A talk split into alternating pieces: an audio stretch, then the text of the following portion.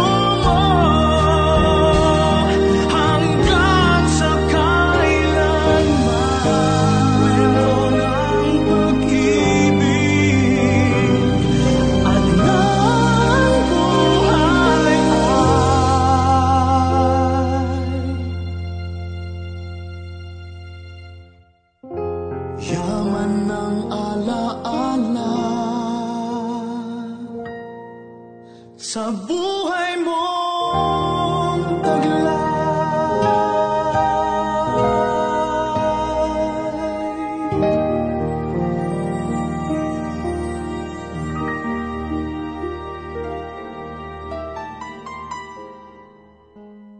Ang sabi nila, saka mo lang makikita ang halaga ng isang tao kapag wala na siya sa piling mo. Habang may pagkakataon ay ipadama mo sa mga taong nagmamahal sa iyo ang halaga nila sa buhay mo. Dahil hindi natin alam kung kailan ang huling sandali na makakasama natin sila.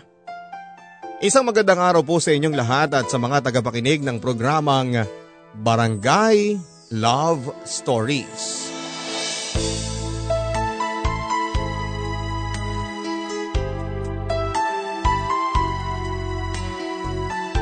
Dear Papa Dudut, High school pa lamang ako nang magsimula akong makinig sa inyong napakasikat na programa. Minsan ko na rin pinangarap na ipadala ang kwento ng aking buhay at pag-ibig pero dahil sa sobrang abala ko sa pag-aaral ay hindi ko ito magawang simulan. Tawagin niyo po ako sa pangalang Michelle. Sanggol pa lamang ako nang iniwanan ako ng aking ina sa pangangalaga ng aking mga lolo't lola. Kinailangan niya kasing bumalik ng Batangas kung saan siya namamasukan bilang sales lady. Anak ako sa pagkadalaga ng aking ina. 15 anyo siya nang makilala niya ang aking amang si Oscar na noon ay 32 years old. Sa kabila ng agwat nila ng edad ay naging mabuti naman ang kanilang pagsasama. Inilihim ni mama ang relasyon nilang dalawa ng aking ama sa kanyang mga magulang. Dalawang buwang buntis si mama nang malaman niya ang totoong pagkatao ni papa. Pamilyado na pala ang aking ama Papa Dudut. Ganun na lang ang sama ng loob ni mama nang malaman niya ang katotohanan. Sinubukan pa siyang kausapin ni Papa pero dahil sa galit niya ay itinaboy niya ito. Hindi ko kailangan ng lalaking manloloko sa buhay namin ng anak ko. Pero paano ang magiging anak natin? Ayaw ko namang lumabas siyang walang kilalaning ama. Mas gugustuhin kong mabuhay siya ng walang ama kesa makilala ka niya. Mabubuhay kami kahit wala ka. Makakaalis ka na. Hindi ka namin kailangan. Galit na tugon ni mama sa aking ama.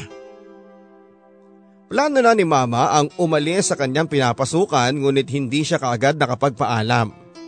Dahil walang patakbuhang kamag-anak ay sinolo ni mama ang sama ng loob sa panglulokong ginawa sa kanya ng aking ama. Sa sobrang kalungkutan papadudot ay naisipan niyang uminom ng pampalaglag. Idagdag mo pa yung takot niya kapag nalaman ng lolo't lola ko ang kalagayan niya. Pero dahil sa hindi nagtagumpay ang gamot na ininom niya ay wala siyang nagawa pa kundi ang ipagpatuloy ang kanyang pagbubuntis. Nagulat na lamang si mama nang dalawin siya ni Lola sa Batangas. Nasabi na sa akin ng kuya mo ang lahat. Kaya ako nandito para alalayan ka sa kalagayan mo. Malumanay na sabi ng Lola kay mama. August 7, 1987 nang ipinanganak ako ni Mama. Laking gulat ni Mama nang makita niya ang naging epekto ng pag-inom niya ng pampalaglag. Lumabas akong walang mga daliri sa aking kaliwang kamay papadudot. Maging si Lola ay nagulat nang makita niya ang aking kondisyon. Pero ganun pa man ay agad niyang tinanggap ang lahat. Saka pa lamang nabanggit ni Mama kay Lola ang tangka niyang pampapalaglag sa akin. Ano pa bang magagawa ko eh, andyan na yan. Ang bata ang nagdusa sa katigasan ng ulo mo. Malumanay na sabi ni Lola. Habang nag-uusap sina Lolo at Mama ay biglang dumating ang aking ama. Anong ginagawa mo dito? Ang kapal rin naman ng mukha mong magpakita pa. Matapos ang ginawa mo sa anak ko. Galit na sabi ng Lola. Pero sa kabila ng galit ni Lola ay hindi pa rin napigilan ni Papa ang galak niya nang makita ako. Maging siya ay nagtaka rin sa aking kalagayan. Ganon pa man papadudot ay buong puso pa rin niya na ako ay tinanggap. Michelle ang ipapangalan natin sa kanya. Nakangiting sabi ni Papa habang ako ay karga-karga niya. Pagbibigyan kita sa nais mong ipangalan, pero hinding hindi ko ipapagamit sa kanya ang apelido mo. Seryosong sabi ni mama. Makalipas ng tatlong araw na pamamahinga ni mama mula sa panganganak ay nagpasya na sila ni Lola na umuwi ng Cagayan. Ayaw na kasi ni mama na makita pang muli ang pagmumukha ng aking ama. Lalo lang kasi niyang naaalala ang panlolokong ginawa sa kanya kaya nag-decide siyang ilayo na lamang ako sa aking ama. Sa pag-uwi namin sa Cagayan ay sunod na problema naman ni Mama ang muli nilang pagkikita ni Lolo. Kung paano niya haharapin ang galit ni Lolo sa pag-uuwi niya sa akin. Dati na kasing nabanggit sa kanya ni Lola ang pag-aalala ni Lolo sa kanya. Ngunit ang pag-aalalang yon papadudot ay agad na napalitan ng puot at galit nang makita ni Lolo na karga-karga ako ni Mama. Yan ang napapala ng matitigas ang ulo. Imbis na mag-aral ka, mas pinili mong magtrabaho. O anong napala mo? Tapos iuuwi mo tong dagdag na palamuning batang yan? Galit na salubong sa kanya ni Lolo. Mula noon papadudot ay hindi na siya pinahintulutan pang bumalik ng Batangas. Dahil sa walang mahanap na trabaho dito ay sinubukan niyang maghanap ng mapapasukan sa Maynila. Iniwan ako ni mama sa pangangalaga ni na lolo at lola. Sila na rin ang nagtaguyod ng panggatas ko dahil na rin sa liit ng kinikita ni mama sa Maynila. Kasalukuyan nagbebenta ng blocking yellow sa public market si lolo habang si Lola naman ay namamasukan bilang kasambahay sa isang Chinese family. Wala silang mapag-iwanan sa akin kaya lagi akong isinasama ni Lola sa kanyang trabaho. Kahit musmus pa lamang ako, ay nakita ko ang paghihirap ni Lola sa pagsisilbi sa hindi niya pamilya. Sa kabuuan ng kanyang sahod ay siya na rin ang sumasagot sa panggatas ko. Madalas rin nilang pagtalunan ni Lolo ang patungkol sa pag-aalaga sa akin. Yang anak mo kasi, ah anak-anak hindi naman niya kayang alagaan. Tuloy, eh daladala mo yung bata pati sa trabaho mo. Malas talaga sa buhay ang batang yan. Galit na sabi ni Lolo kay Lola. Oo Papa Dudut. Malas ang turing sa akin ni Lolo noong bata pa ako. Nabago lang yon nang minsang iwanan ako sa kanya ni Lola. Makulimlim kasi noon at pinapangambahan ni Lola na baka umulan kaya nagpasa siyang iwanan ako sa pangangalaga ni Lolo. Labagman sa loob ni Lolo ay pumayag na lamang siya na alagaan ako. Kaalis lang ni Lola nang mapadaan ang isa sa kapitbahay namin.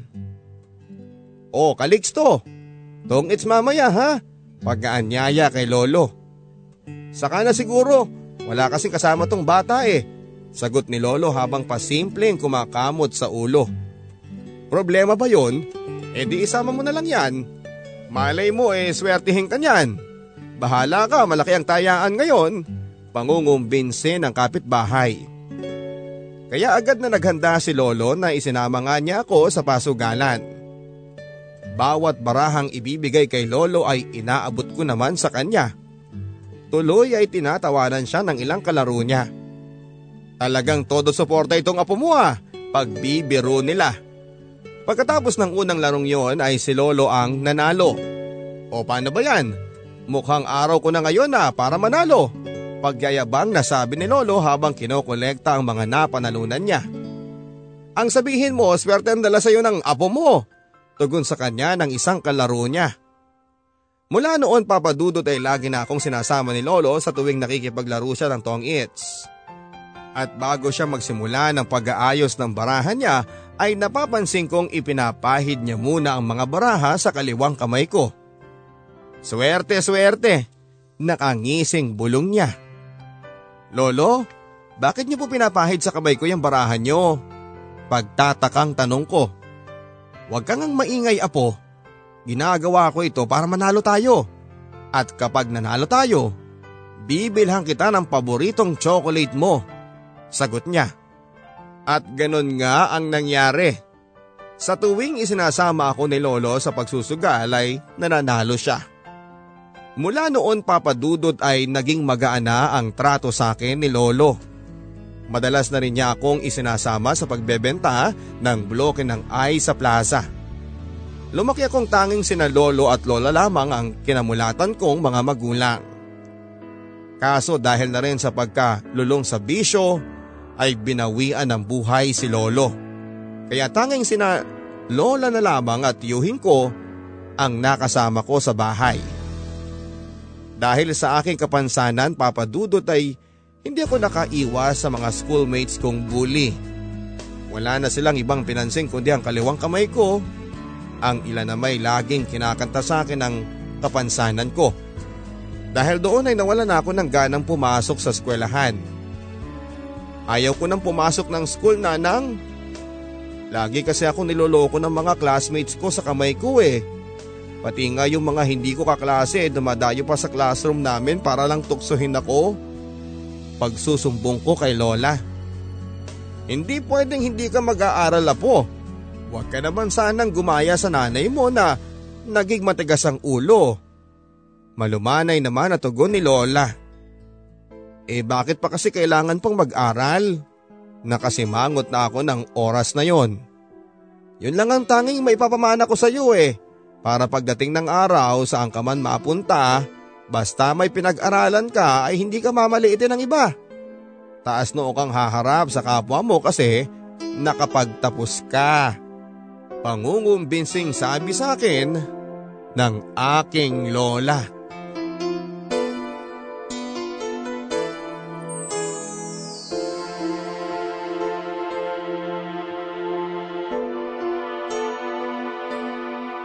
Nakwento rin sa akin ni Lola ang usap-usapan ng kapitbahay tungkol sa pagiging single mom ni mama.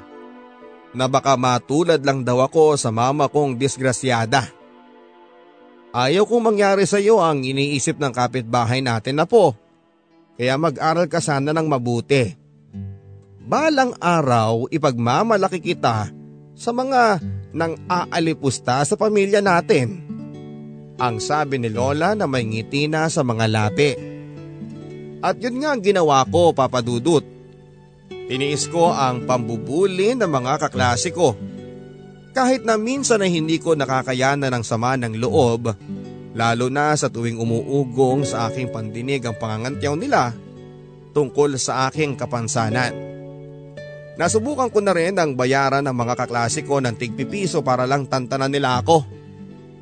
Minsan nga, natanong ko ang sarili ko kung bakit pa kasi ako pinanganak ni mama kung maghihirap lang pala ako. Kung bakit kasi walang mga daliri ang kamay ko. Kung kumpleto sana ang mga daliri ko, ay hindi ko sana pro-problemahin ang pagpasok ko sa eskwelahan. At hindi ako mapipilitang pakisamahan ng mga nambubuli sa akin. Sinisisi ko na rin si mama sa kapabayaan niya noong ipinagbubuntis niya ako. Kung sana'y nag-isip siya ng matino, hindi sana ako nahihirapan. Tuloy tuwing may batang nakatingin sa akin, ay napapayuko na lamang ako. Alam ko na kasing kamay ko ang tinititigan niya. Laking gulat ko isang araw nang makita ko si mama sa may pintuan. Maging si Lola pala ay nagtaka rin sa biglang pag-uwi niya. Napag-isip-isip raw niyang dito na lamang sa probinsya magtrabaho. Noong unang kita ko sa kanya ay hindi ko pa alam na siya pala ang ina ko. Kahit kasama ko na sa bahay si mama noon ay tila ba malayo pa rin ang loob ko sa kanya. May mga pagkakataong tinatawag niya ako pero alangan akong lapitan siya. Hanggang sa naging okay rin ang lahat sa aming mag-ina. Unti-unti ay napalapit din ang loob ko sa kanya. Kaso isang araw ay sobrang saya ko nang uwian ako ni mama ng damit. Nagustuhan mo ba anak? Regalo siya ni Papa Ray mo ha? Masayang sabi niya dahilan para magtaka ko. Papa Ray? Sino yun ma? Pagkasabi ko noon ay biglang bumungad mula sa pintuan ng isang lalaki. Siya si Papa Ray mo anak. Siya na ang magiging tatay mo simula ngayon. Ilang araw na lang anak ay ikakasal na kami ng paparay mo. Masayang sabi sa akin ni mama. At kahit pa nakangiti na siya noon ay hindi ko pa rin magawang ngumiti sa ibinalita niya. Kung kailan nagkakalapit pa lamang kaming mag-ina ay saka ko naman mababalitaan na may bago na siyang kinakasama. Ibig sabihin noon ni magkakaroon na siya ng bagong pamilya. Paano ako kapag kinasal na sila ni Uncle Ray? Ramdam kong sinusubukan ni Uncle Ray na makuha ang loob ko, lalo na't palapit na ng palapit ang kasal nila ni Mama. Nabanggit ko na rin kay Lola noon ang pagtutol ko sa pagpapakasal nila ni Mama at ni Uncle Ray. Pero natuloy pa rin ang kanilang pag-iisang dibdib. Matapos ang kasal nila ay bahagyang lumayong muli ang loob ko kay Mama. Lalo na noong mabuntis siya at naisilang ang kapatid kong si Jing. Pakiramdam ko kasi papadudot ay mas lalo siyang mawawala ng panahon sa akin. Madalas rin ako magtampo kay mama. Mula kasi nang magkapamilya sila ni Uncle Ray ay parang naitsapwera na ako. Lalo na noong maisipan nilang bumukod ng tirahan. Dahil sa laking lola ako ay hindi ako sumama sa kanila. Mula noon ay ang lola at ang Uncle Manny ko na lamang ang nag-aruga sa akin. Pangalawang anak ni lola si Uncle Manny na kuya ni mama. Sa lahat ng uncle ko ay kay Uncle Manny ako natatakot ng sobra. Bukod kasi sa lagi siyang galit ay namamalo rin siya. Kahit bata pa lang ako ay hindi ako nakakaligtas sa kalupitan niya. Mula nga nang dumating si Uncle Manny sa bahay ay bilang na lang ang kilos ko. Kaunting mali ko lang kasi ay napapalo na ako. Gumagaan lang ang buhay ko sa tuwing dumarating si na Lola sa trabaho. Si Lola ang nagsisilbing taguan ko sa tuwing nagagalit si Uncle Manny. Si Lola kasi ang madalas na nagtatanggol sa akin sa tuwing gusto akong paluin ni Uncle Manny. Kaya lumalaking matigas ang ulo niyan eh. Kasi pinagtatanggol mo. Reklamo ng tiyuhin ko sa tuwing pinagtatanggol ako ni Lola. Pero meron din namang pagkakataong walang nagagawa si Lola. Sobrang iyak ko sa tuwing matatapos akong hampasin ng belt ni Uncle Manny papadudot. May pagkakataong pang puro latay ng belt ang aking mga paa at braso sa kakasangga ko sa bawat hampas niya. Kung hindi latay ng belt ay pasa mula sa pagkakabugbog niya sa akin ang inaabot ko. Bawat mali ko kasi ay pasakit ang inaabot ko kay Uncle Manny. Hindi ko nga rin na-enjoy ang buhay ng pagiging bata papadudot. Tuwing bakasyon sa school ay nagkukulong ako sa bahay. Bawal akong lumabas para makipaglaro sa mga kapwa ko bata. Nakakulong lang ako sa apat na sulok ng munting bahay namin kung saan ay kailangan kong i-memorize ang multiplication table na ginawa ni Uncle Manny. Sa tuwing uuwi siya mula sa pamamasada ay kailangan kong i-recite ang tamang pagkakasunod-sunod noon. At sa bawat mali ko ay hahampasin niya ng belt ang puwitan ko. Nabuhay ako ng punong-puno ng takot sa dibdib. Yung bawat pagkakamali ko papadudot ay sobra na ang kabako dahil baka mapalo na naman ako. Kahit na may ina ako ay wala rin naman siyang pakialam sa tunay na pinagdaraanan ko. Ang hirap lang noon ay walang matakbuhan sa tuwing nakakaranas ako ng pasakit papadudot. Na maging si Lola ay wala ring sapat na lakas para ipagtanggol ako, maging siya kasi ay natitigilan lalo na kapag nakita niyang galit na galit na si Uncle Manny. Sa aking pag-iyak ay hindi ko maiwasang hanapin ang aking ama. Kung saan ay meron akong tatay na magtatanggol sa akin. Mama, kunin mo na lang ako dito. Umiiyak na usal ko sa tuwing iniinda ko ang hapdin ng latay sa katawan. Mama ka ng mama dyan? Andun siya ngayon sa bago niyang pamilya, wala siyang pakialam sa'yo. Pasigaw na sabi ni Uncle Manny nang marinig niya ang sinasabi ko. Sa mga sinabi niya ay nabuhay ang galit ko kay mama. Kung bakit natitiis niya akong malayo sa kanya. At kung bakit gano'n na lang kadali sa kanya ang ipagpalit ako sa bago niyang pamilya. Nadagdagan ng galit sa akin, kinabukasan nang narinig kong nag-uusap sina Uncle Manny at Mama. Pinapalo ko kahapon yung anak mo. Sobrang tigas kasi ng ulo niyan. Inakala ko magagalit si Mama sa ibinalita sa kanya ni Uncle Manny. Pero sa lungat noon ang mga narinig ko. Sige lang Manong, paluin niyo lang kung kailangan. Kayo na ang bahala sa kanya. Sa naging sagot ni mama ay tila ba walang kaso sa kanya ang pananakit sa akin ni Uncle Manny. Dahil doon ay nagsimula na akong mamuhi sa kanya. Kaya lang pala siya nagpunta ng bahay ni Lola hindi para kumustahin ako kundi para ibalitang tutulungan siya ng kambal niyang si Tita Mayet. Matagal na kasi niyang pinapangarap na makapunta ng Hong Kong para magtrabaho. At kahit nga high school na ako noon ay hindi pa rin ako tinatantanan ng problema sa aking kapansanan. Dahil sa dalaga na ako ay nakakaramdam na ako ng hiya, lalo na sa may tuwing tumitingin sa kamay ko. Dahil doon ay naisipan kong takpan ng panyo ang kamay ko sa ganung paraan kasi ay hindi nila mapapansin kaagad ang kalagayan ko.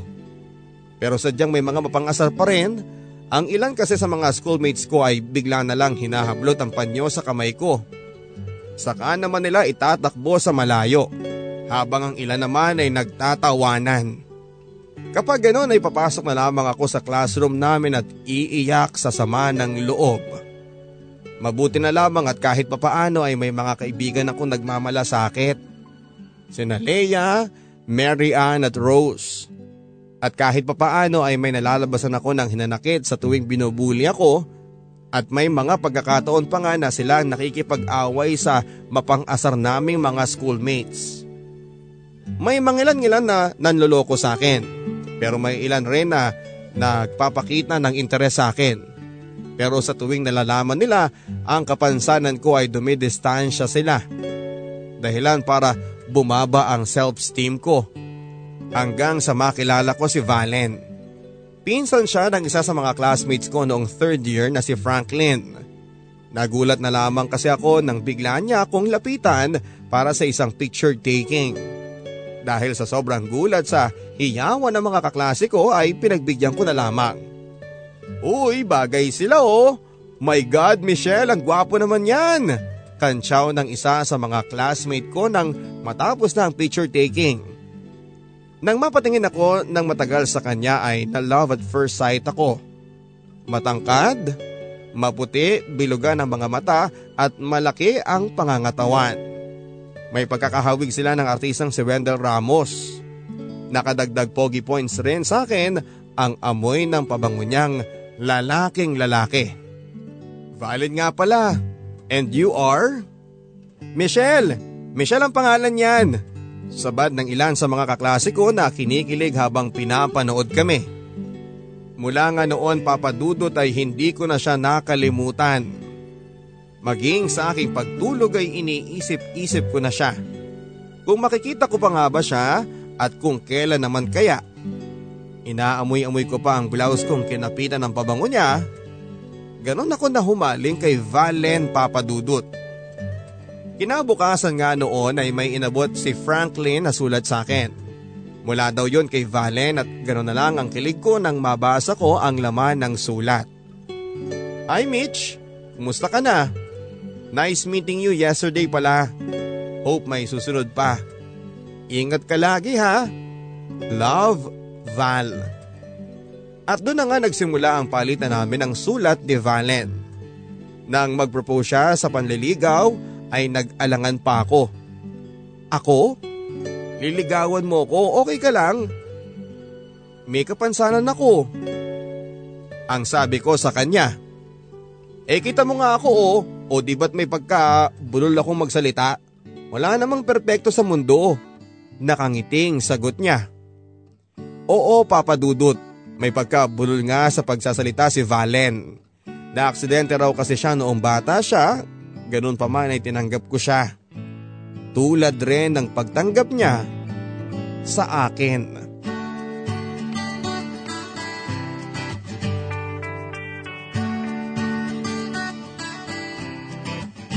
Napatunayan ko papadudot ang senseridad sa akin ni Valen nang magbalak siyang pasyalan ako sa bahay. Huwag! Agad kong tugon sa kanya. Ah, ang ibig ko sabihin eh, huwag muna. Um, next time na lang siguro. Dugtong ko. Bakit naman? Gusto ko kasi na makilala yung lola mo eh, at saka kung sino man ang kasama mo sa bahay. Ah eh, magulo kasi ngayon sa bahay eh, makalat pa. Kinakaya mo naman ata ako eh. Yung totoo. Patampong sagot nito sa akin. Eh ganito kasi yun eh. Istrikto kasi yung mga guardian ko. Lalo na yung tiyuhin ko. Panigurado, pag-aagalitan niya ako kapag nalaman niya na nagpapaligaw na ako. Handa akong harapin ang kahit na sino para sa iyo, Michelle. Kaya pumayag ka na please. Pangungulit niya. Balot man papadudot ng takot ang dibdib ko ay pumayag na akong bumisita siya sa bahay. Ganon na lang ang kabog ng dibdib ko nang magpang-abot sila ng tiyuhin ko.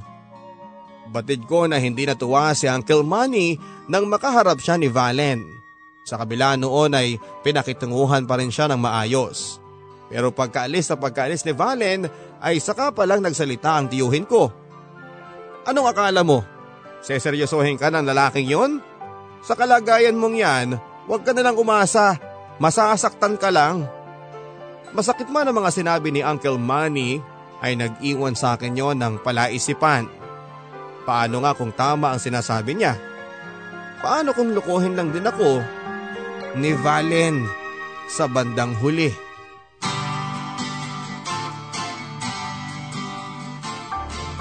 Nang makapag-usap kami ni mama sa telepono ay puro sermon ang narinig ko. Nakarating sa kanyang tungkol sa pamamasyal ni Valen sa bahay. Tumigil ka nga sa kahibangan mo Michelle. Paglalaroan ka lang ng lalaking yon. Nakikita mo ba ang sarili mo? Wala kang isang kamay. Sino sa tingin mo ang lalaking magseseryoso sa iyo ha? Wala akong naisagot kay mama kundi ang higbilang papadudot. Halos pare-pareho kasi sila ng mga sinasabi sa akin na walang lalaking magkakagusto sa akin dahil may kapansanan ako na tila ba wala talaga akong pag-asang mahalin ng isang lalaki. Sa bagay, siya nga na sarili kong ina ay wala ring pagmamahal sa akin. Sa kanya lang ako kinakausap kapag may nababalitaan siyang atraso ko. Yung imbis na kumustahin niya ako ay laging galit at sermon ang ibinibigay niya sa tuwing tatawag siya. Yung mga lalaking yan, kukunin lang nila ang gusto nila sa'yo. At kapag nakuha nila ang gusto nila, babaliwalain ka na. Sermon niya sa akin. Naintindihan ko naman kung bakit niya nasasabi ang mga yon. Natuto lang siya sa karanasan niya sa aking ama. Sa kabila noon ay pinagpatuloy pa rin namin ni Valen ang pagkikita. Kahit papaano naman ay napatunayan sa akin ni Valen ang kanyang senseridad. Hindi kasi siya nahihiyang ipakilala kung girlfriend niya sa iba pero tulad ng ibang relasyon ay hindi pa rin maiwasan ang tampuhan sa pagitan namin. Nagkaroon pa rin kami ng problema ni Valen. Lalo na sa tuwing may naririnig akong babaeng umaaligid sa kanya. Naikwento kasi sa akin ng pinsan niyang si Franklin na may babaeng nagbibigay ng letter sa kanya sa eskwelahan. Nang maklaro kong tinatanggap nga ni Valen ang mga sulat ay nakaramdam ako ng inis. Agad kong naisip ang mga sinabi sa akin nila mama at ng tiyuhin ko. Nalolokohin at paglalaroan lang ako ni Valen. Kaya naman ang minsan nag-aya ang barkada namin ng picnic ay ayaw ko sanang sumama. Pero dahil sa makulit sila ay sumama na lamang ako. Wala akong kalam-alam na kinasabwat pala sila ni Valen. Ang buong barkada para suyuin ako. Nataong kasing may kanya-kanyang partner ang mga barkada habang kami naman ay hindi nagpapansinan. Uy, pansinin mo naman ako. Galit ka pa rin ba sa akin? Alam mo kung lolokohin mo lang ako Val, itigil na lang natin to. Tanggap ko naman eh. Isa pa, mas marami mas maganda dyan sa paligid na babagay sa'yo. Ang sabi ko sa kanya. May sasabihin pa sana ako papadudot ng bigla niyang kinuha ang palad ko sa kanya isunuot ang isang singsing. Tignan mo ko sa mga mata ko, Chel. Ikaw lang ang mahal ko, okay? Kaya kahit ano pa ang sabihin nila, ikaw ang GF ko. Ikaw lang ang mamahalin ko. Matapos niyang isuot sa akin ang singsing ay agad niya akong niyakap ng napakahigpit.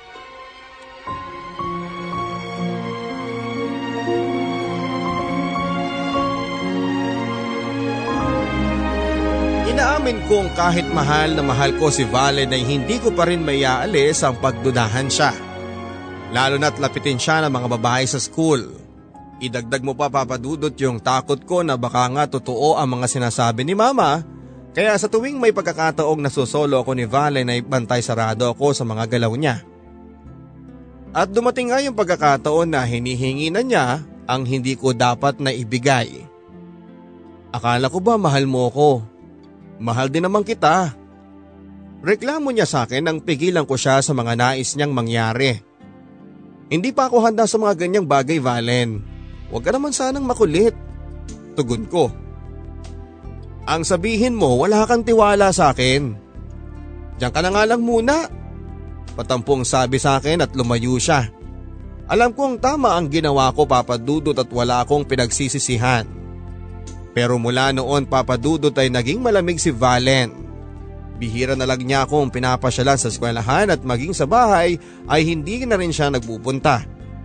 Batid ko ang panlalamig niya ay dahil sa pagtutol ko sa mga nais niyang mangyari. Umabot din ng ilang linggo ang pasimpleng pag-iiwas sa akin ni Valen. Bahagya akong nalungkot at maging konsentrasyon ko sa pag-aaral ay naapektuhan na. Hanggang sa nag-decide na akong puntahan siya sa bahay nila kasama ang pinsan niyang si Franklin. Hindi pa man kami nakakapasok ng gate nila Papa Dudot ay may nakita akong babaeng lumabas ng kanilang pintuan. Maging si Franklin ay nagulat sa kanyang nakita. Agad niyang nakilala ang babae. Teka, ano to? Ibig bang sabihin nito, totoo yung nabalitaan ko? Gulat na sabi niya. Yan yung babaeng kasambahay dito sa kabilang bahay. Buntis na raw kasi ang babae na yan eh kaya nakatira na sa kanila. Sorry Chel ha. Hindi ko kasi kaagad nasabi sa iyo eh. Hindi rin kasi ako naniniwala nung nabalitaan ko. Ngayon ko palang mapapatunayang totoo pala.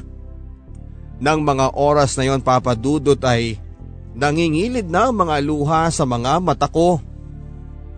Sakto namang sunod na lumabas si Valen at maging siya ay nagulat nang makita niya ako. Tanging sorry lang na nasabi niya at dahil sa hindi ko nakayanan ng sakit ay dali-dali akong umalis. Narinig ko pang tinawag ni Valen ang pangalan ko pero hindi ko na lang siya nilingon pa. Mabuti na lang at agad akong nakasakay ng tricycle. Ayoko kasing marinig ang paliwanag niya sapat na sa akin ang mga nakita ko para patunayang manloloko nga siya. Dahil sa hindi ko maibigay ang nais niya ay hinanap niya ito sa iba. Mabuti na lamang at hindi ako nagpadala sa bugso ng damdamin ko nang panahong munti ka nang may mangyari sa amin.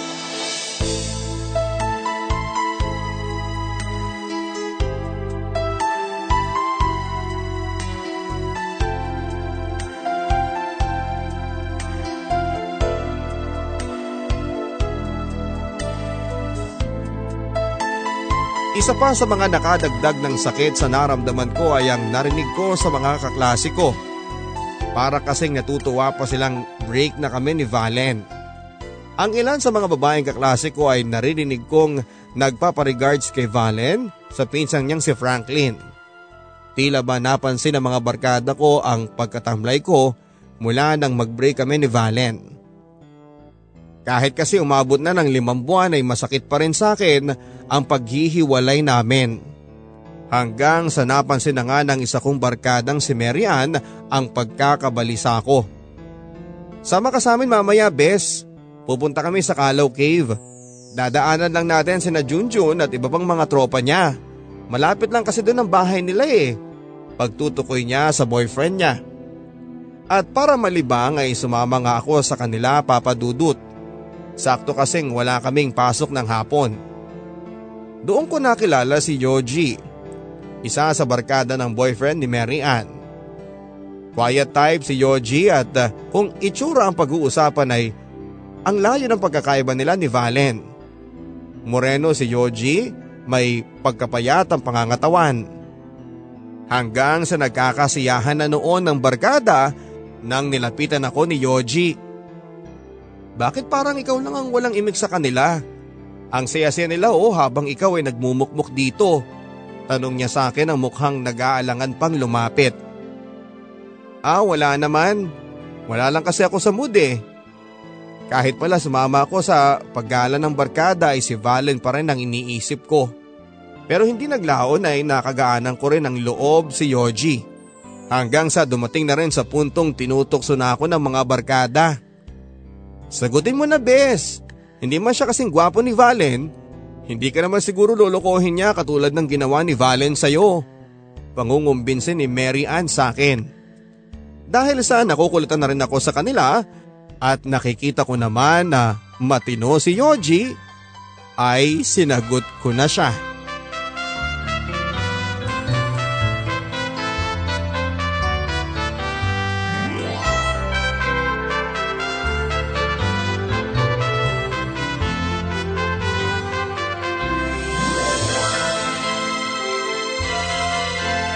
At kahit pa nga medyo alanganin ako kay Yoji ay nagsilbi pa rin siyang inspirasyon mas lalo kong pinagbutihan ang pag-aaral ko. Bagay na kinatuwa naman ni mama na noon ay nasa Hong Kong. Dahil dyan sa private school kita i-enroll sa college mo. Anong course bang gusto mong kunin? Ang tanong ni mama. DSIT ma. Yun ang gusto ko. Sagot ko na punong-puno ng excitement sa magandang balita niya. Hindi tulad ng naging relasyon namin ni Valen ay inilihim ko sa bahay ang relasyon namin. Ayoko kasing makarinig ng panibagong sermon, lalo na kay Uncle Manny. Kahit palihim ay naging maayos naman ang relasyon namin ni Yoji. Pero hindi ko pwedeng lokohin ang sarili ko papadudot dahil si Valen pa rin ang laman ng puso ko. Yun rin ang dahilan kung bakit hindi ako masyadong nakikipagkita sa kanya. Uy, hindi ka ata sumama sa amin kahapon. Hinahanap ka ni Yoji. Alam mo bang naglasing pa siya dahil nga sa wala ka? Inalalayan pa nga siya ng barkada pa uwi kasi grabe ang lasing nila eh. At pangalan mo ang paulit-ulit niyang hinahanap sa amin. Ang kwento ni Mary Ann na kumonsensya sa akin. Siguro nga'y masyado kong nadala sa sakit na dulot ng nakaraan ko kay Valen. Kaya hindi ko masyadong napagtutuunan ng oras si Yoji. Kaya naman kahit papaano ay gumawa ako ng paraan para makabawi sa kanya.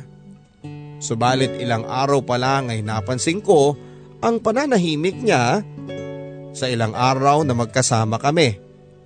Hanggang sa makahanap siya ng tiyempo. Chel, may sasabihin nga pala ako sa iyo. May inano kasi sa akin trabaho sa Maynila.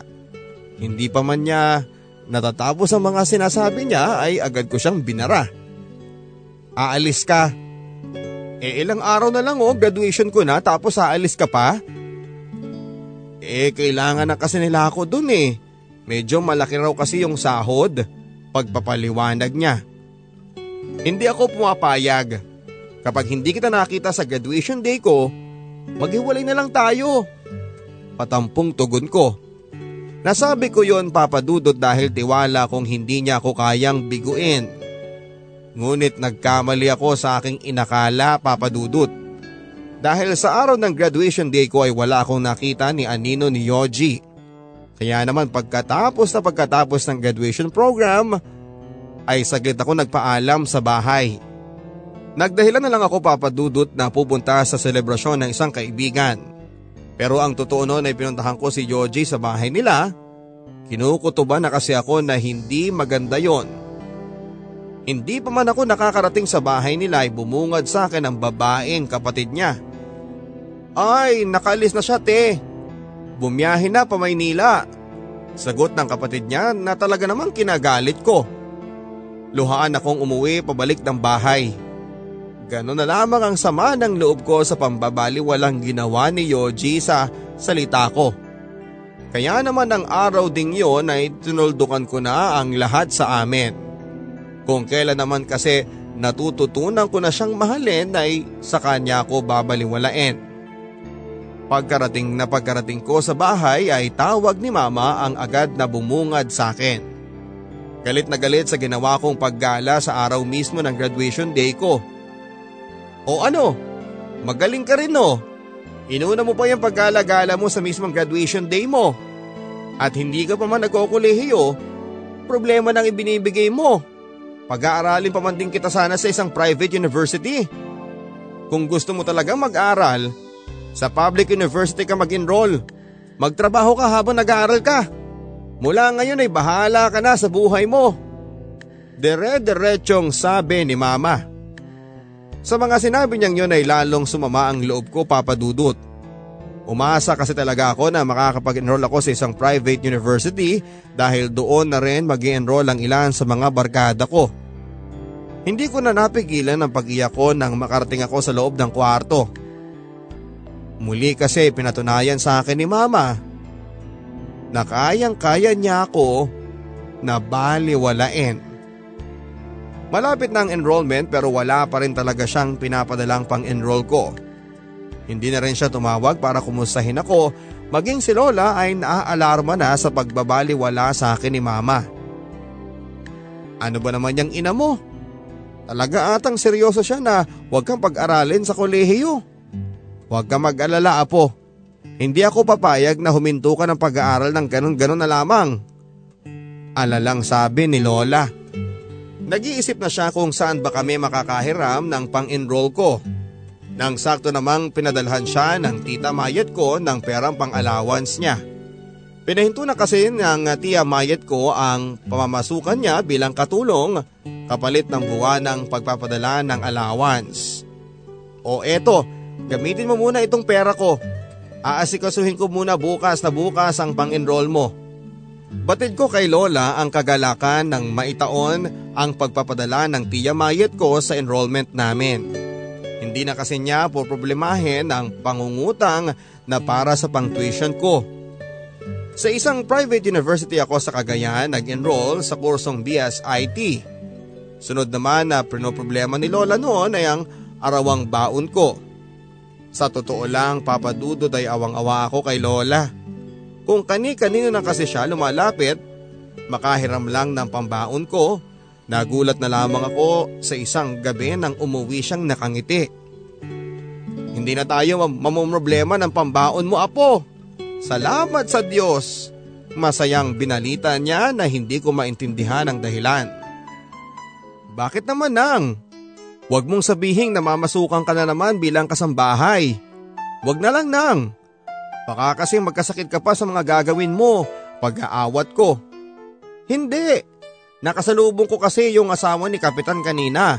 Ang sabi niya may inaalok raw na scholarship ang DSWD sa mga may kapansanang katulad mo. Tutulungan daw niya tayo para makapasok ka sa listahan ng mga scholars, apo. Napaluha ko sa sobrang saya sa ibinalita ni Lola Papadudut. At hindi nga ako nahirapang makapasok sa scholarship for persons with disabilities na programa ng DSWD. Ang natatanggap naming 3,000 kada semester ay napagkakasya namin ni na Lola sa arawang baon ko. Masama talaga ang loob ko kay mama Lalo na noong makaranas kami ng kagipitan ni Lola. May mga pagkakataon kasing marami kaming projects na sumasagad sa perang natatanggap ko mula sa scholarship ko. Lalo pang sumama ang loob ko nang mabalitaan kong sinisimulan na ni mama ang pagpapagawa ng bahay nila. Habang ako'y nagpapakahirap sa paghahanap ng mahihiraman ng baon.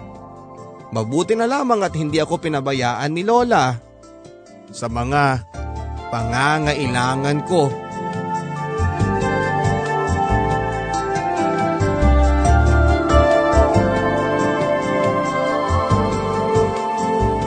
Second semester nang makilala ko si Erwin. Niyaya kasi ako ng barkada kong si Leia na magpansit.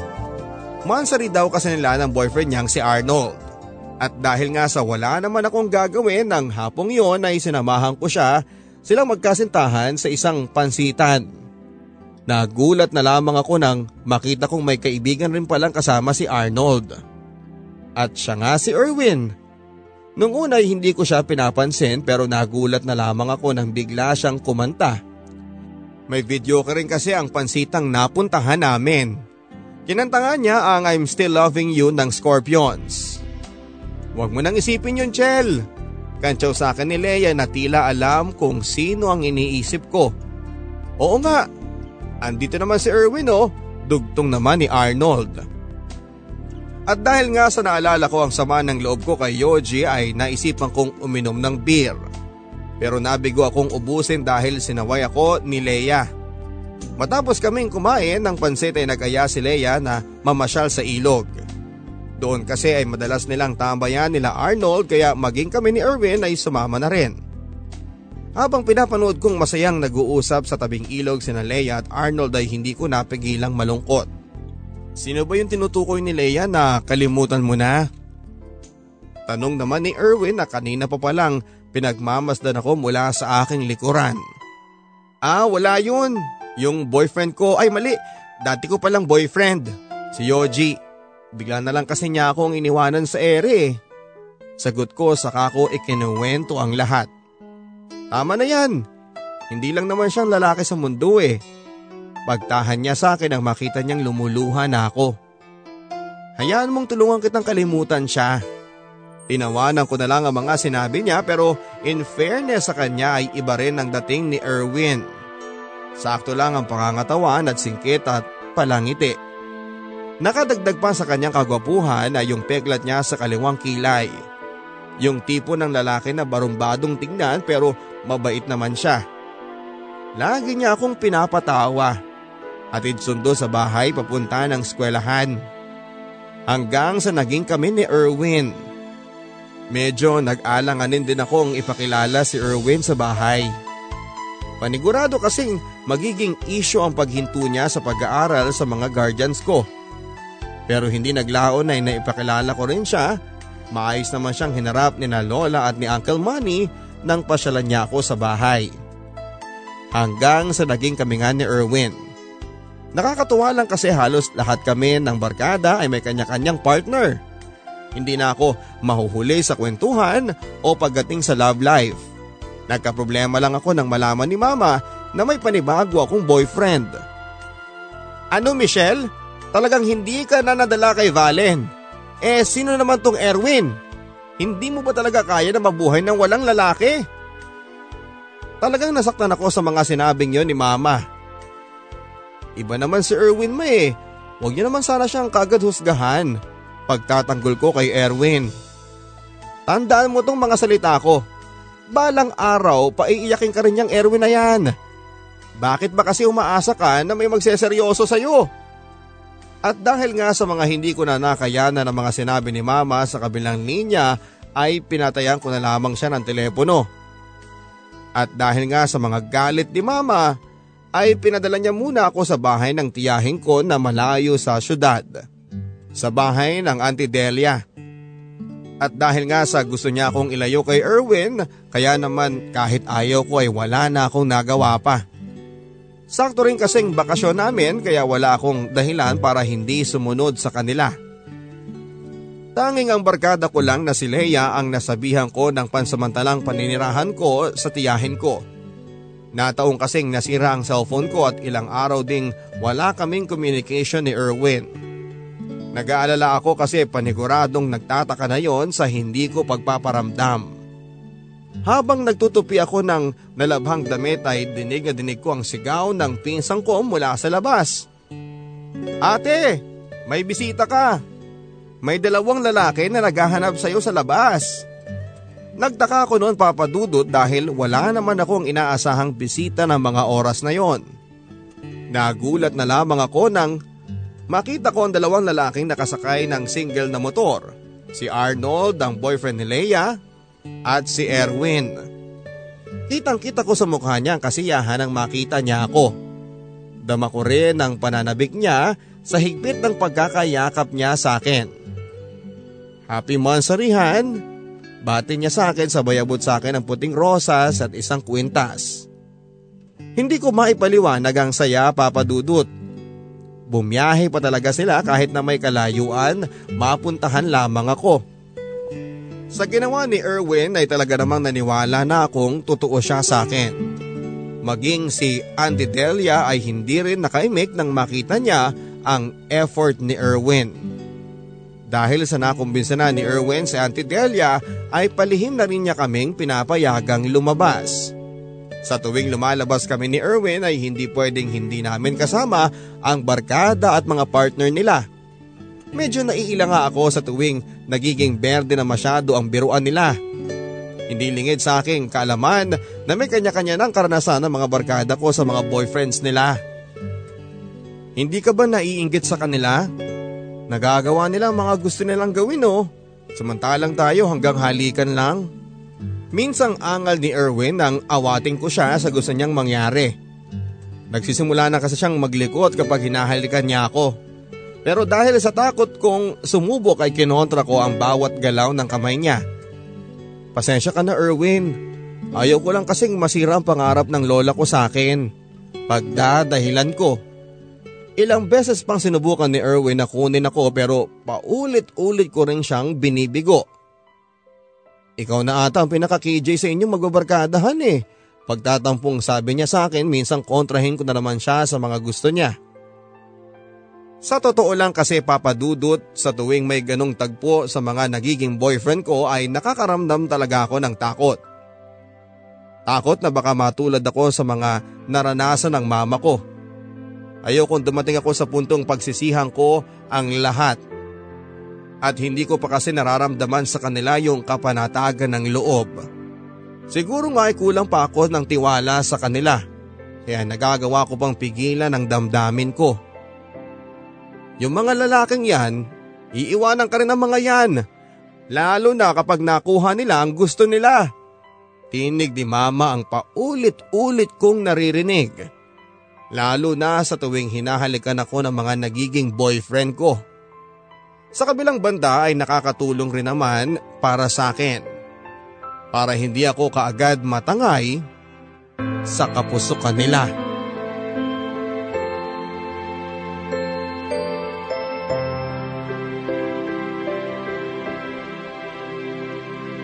Sa dalawang buwan na relasyon namin ni Erwin ay nabuo ang mga pangarap. Pangarap ko kasing maging isang DJ habang siya naman ay maging isang engineer. Sabay nating aabutin ang mga pangarap natin, Han. Kasama ang mga anak natin. Bahagya akong kinilig sa mga nasabi niya. Nabanggit niya sa akin ang plano niyang bumalik ng pag-aaral. Hanggang sa isang gabi Kauuwi lang ni Uncle Manny noon mula sa pamamasada nang may ibalita siya sa akin. Nako Michelle, layuan mo na yang si Erwin. Nakita namin yang kanina ng Auntie Rose mo na may angkas na babae. At hindi lang basta angkas ha, nakayaka pa sa kanya yung babae. Dugtong naman ni Auntie Rose. Hindi ko alam kung anong magiging reaksyon ko sa mga ibinalita nila papadudot. Kaya kinabukasan ay agad kong kinumpronta si Erwin. Ah, yun ba? Baka yung pinsan ko yun, Han. Natatakot kasi siyang umangka sa motor eh, kaya todo kapit siya sa akin. Kampanting sagot naman niya kaya agad akong naniwala. Gusto kong kutuban ng masama pero wala naman kasi akong nakikitang kahinahinala sa kilos niya. Hanggang sa isang araw nang ayain kami ni Rose na tumambay muna sa bahay nila. At dahil nga sa alam kong kapitbahay ni Rose Irwin ay agad akong sumang-ayon. Unang pagkakataon kong makikita ang bahay nila ni Irwin. Kaya hindi ko maitago ang excitement. Mula sa kalayuan ay nakita ko si Irwin na nakatayo sa gilid ng daanan na para bang may hinihintay. At tila nagulat pa nga siya nang makita niya kami na bumaba ng tricycle. Nang lapitan ko siya ay napansin ko ring nauutal siya sa pakikipag-usap sa akin. Kapansin-pansin rin ang pagmamadali niyang umuwi na. Ganon pa man ay hinayaan ko na lang. Siguro nga ay dala lang ng pagkagulat niya. Nang nasa bahay na kami nila Rose ay hindi ako magkamayaw sa kakatanaw sa bahay nila Erwin na noon ay nasa tapat lamang. Kitang kita ko kasi ang isang ale na dahan-dahang idinuduyan ng isang sanggol sa kanilang balkonahe hanggang sa napansin ako ng mama ni Rose. Parang kanina pa kitang napapansin at tingin ang tingin sa labas na nga. Hindi pa man ako nakakasagot nang biglang sumabad si Rose. Ma, GF kasi siya ni Erwin dyan sa tapat. Sa tono ni Rose ay para bang hindi magandang balita ang hatid niya. Ano? Tama bang dinig ko sa Erwin boyfriend mo? Tigilan nyo na nga yan kahibangan na yan Rose pagtataas ng boses ng nanay niya para kami ay magtaka. Bakit auntie may mali po ba? Tanong ko. Mali talaga iha dahil sa Erwin na sinasabi mong boyfriend mo ay may asawa na. Nakikita mo ba yung nakaduyan na yan na sanggol? Anak ni Erwin yan sa asawa niyang si Gracia. Hindi ko man kilala ang babaeng tinutukoy niya ay masakit pa rin ang dating sa akin ng mga sinabi niya.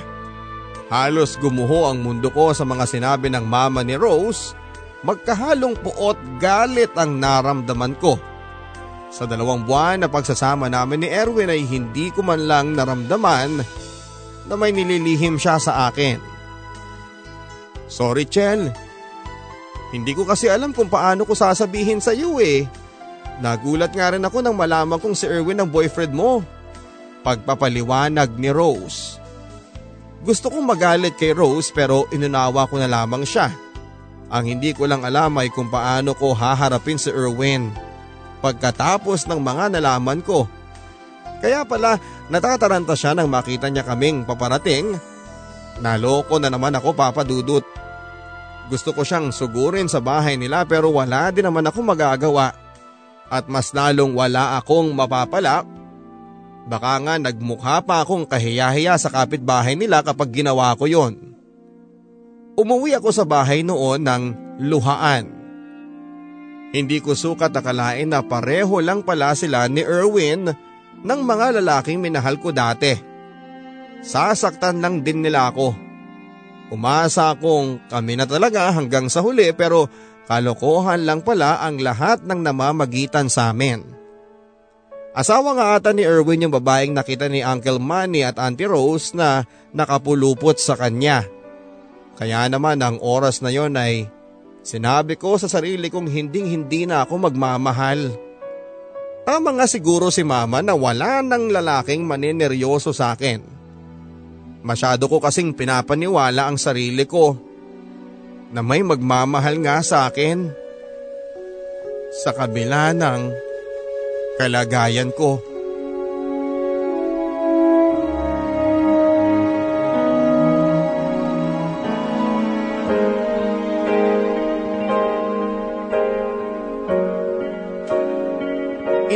Ko na lang ang lahat ng mga natuklasan ko kay Erwin Papadudut Nalalapit na kasi ang ah, pag-uwi ni mama noon at ayokong maging ugat yon ng pagkatalo namin. Pero medyo sadya yatang may pakpakang balita. Hindi ba Michelle? Lagi ko namang sinasabi sa iyo, o ano ka ngayon? Nakatagpo ka tuloy ng katulad ng tatay mo manloloko. Sobrang bigat ng dibdib ko ng mga oras na sinesermonan ako ni mama.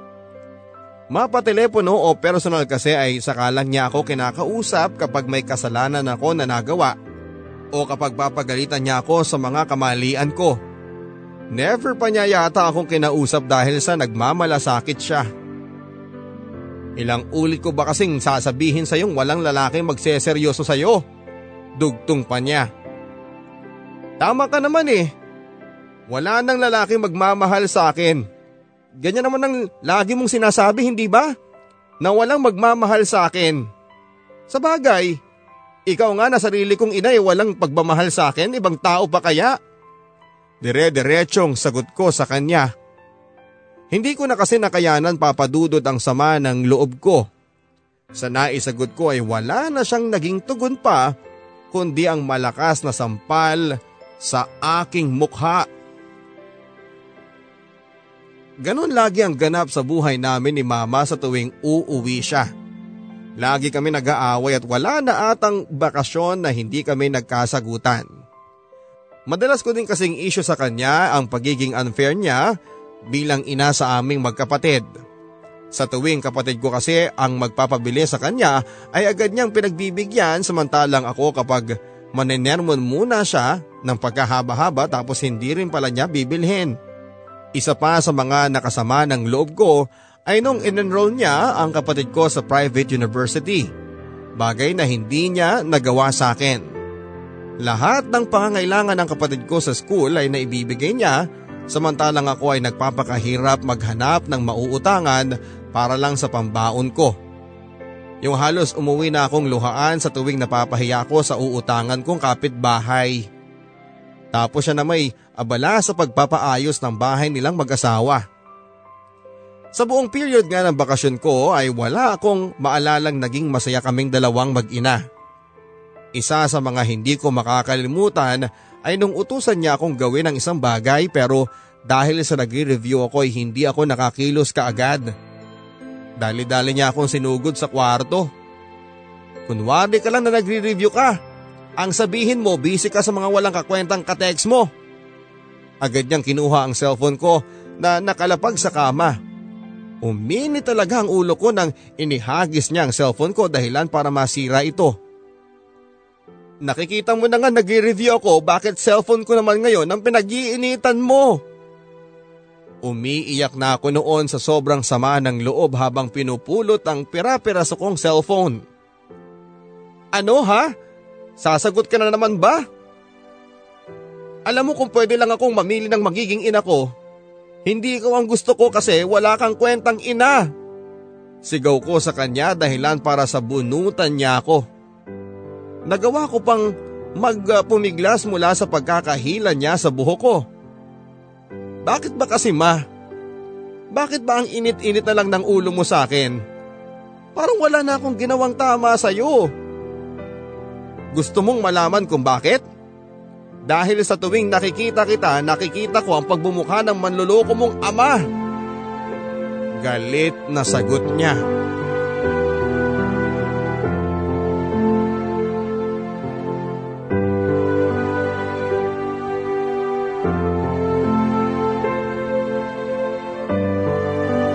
Mula noon ay hindi na kaming muling nagpansinan ni Mama Papadudut. Sa sama ng loob ko ay hindi na ako sumama sa airport sa paghahatid sa kanya. Naiwan lang ako nakakulong sa aking kwarto, umiiyak habang lahat sila ay kasama ni mama. Sa pagbalik ni mama ng Hong Kong ay nagpatuloy pa rin ang paghihirap ko sa pag-aaral. May mga araw pang hindi talaga ako nakakapasok ng eskwelahan lalo na kapag nauubusan ako ng allowance.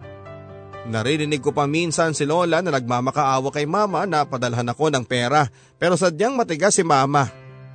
Magtatapos na noon ang unang taon ko sa kolehiyo pero wala pa rin pinagbago ang estado ng buhay ko. Sana mapanatili mo ang magandang grades mo apo para tuloy-tuloy na yung scholarship mo.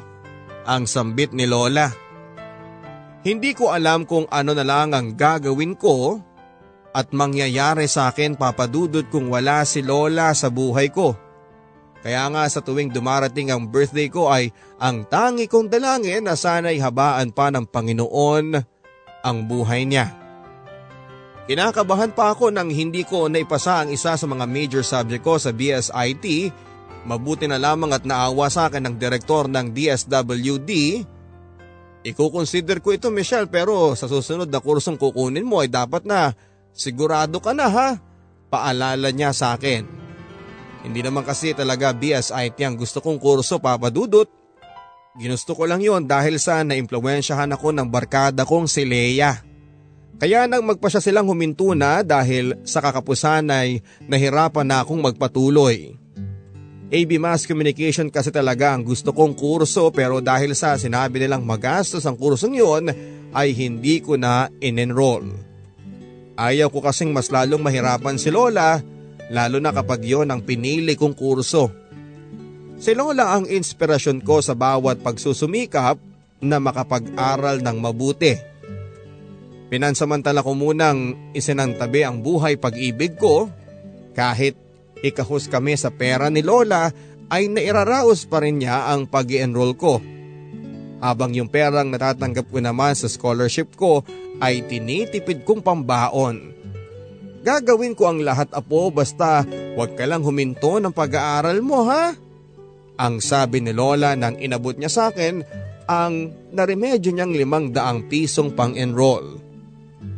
Bakasyon noon at wala akong masyadong ginagawa nang maisipan kong makinig sa radyo. Isang programa ang labis na kinagiliwan ko. Ang programang Jukebox tuwing alas 3 ng hapon kung saan ay tatawag sa kanilang hotline para maiere ang joke. Pagkatapos nun ay pwede ka nang bumate. Sinadya ko pang pag-ipunan ng pambili ko ng isang libro na puro jokes ang laman. Hanggang sa minsan ang maisipan kong tumawag sa programang yon. Ganon na lang ang kabako ng sagutin ng DJ na nakaboard ang tawag ko. Hello, may I know your name? Tanong ng DJ sa akin. Ah, Gandalicious po. Sa sobrang kaba ko ay naisipan ko na lang na gumamit ng code name. Hindi ko may paliwanag yung sayang naramdaman ko habang kinakausap ang isang hinahangaan kong DJ. Matapos kong ma-ere ang jokes ay naisipan kong i-ere ang aking number. Maliwanag pa ang instruction ko na wala sana magte-text na ibang network dahil wala akong extra load. Ang totoo kasi noon ay wala akong budget para mag-load para makipag-text sa ibang network. Matapos kong i-area ang cellphone number ko ay hindi ko na mabilang ang pumasok na mensahe sa inbox ko. Lahat naman ay kapareho ko ng network maliban na lamang sa isang pasaway na texter. Hi, I'm Jovan. Pasensya ka na if ibang network ang gamit ko ha. Unang text niya na dinedma ko pa. Wala kasi talaga akong extra load noon kaya wala talaga akong plano na mag-reply sa kanya. Habang abala akong nire-replyan ng ibang texter ay nakatanggap ako ng 30 pesos na load. Wala pa akong ideya kung kanino galing ang load na natanggap ko pero naisipan kong gamitin na lang yon para replyan si Jovan. Sorry kung hindi kita ma-replyan kasi wala akong extra load kanina eh. Text ko sa kanya. Okay lang, sana pala eh pareho na lang tayo ng network para na-replyan mo ko. Siya nga pala, natanggap mo ba yung load? Sa'yo pala galing yun. Bakit mo pa ako niloadan? Napagastos ka tuloy. Alalang reply ko. Okay lang para naman replyan mo ko. Sigurado, pihado, marami na nagtitext sa'yo. At doon na nga nagsimula ang ugnayan namin ni Jovan. Kinabukasan din noon ay bumili siya ng SIM card na ka-network ko hanggang sa walang araw at gabi nang hindi kami magka-text at magkatawagan.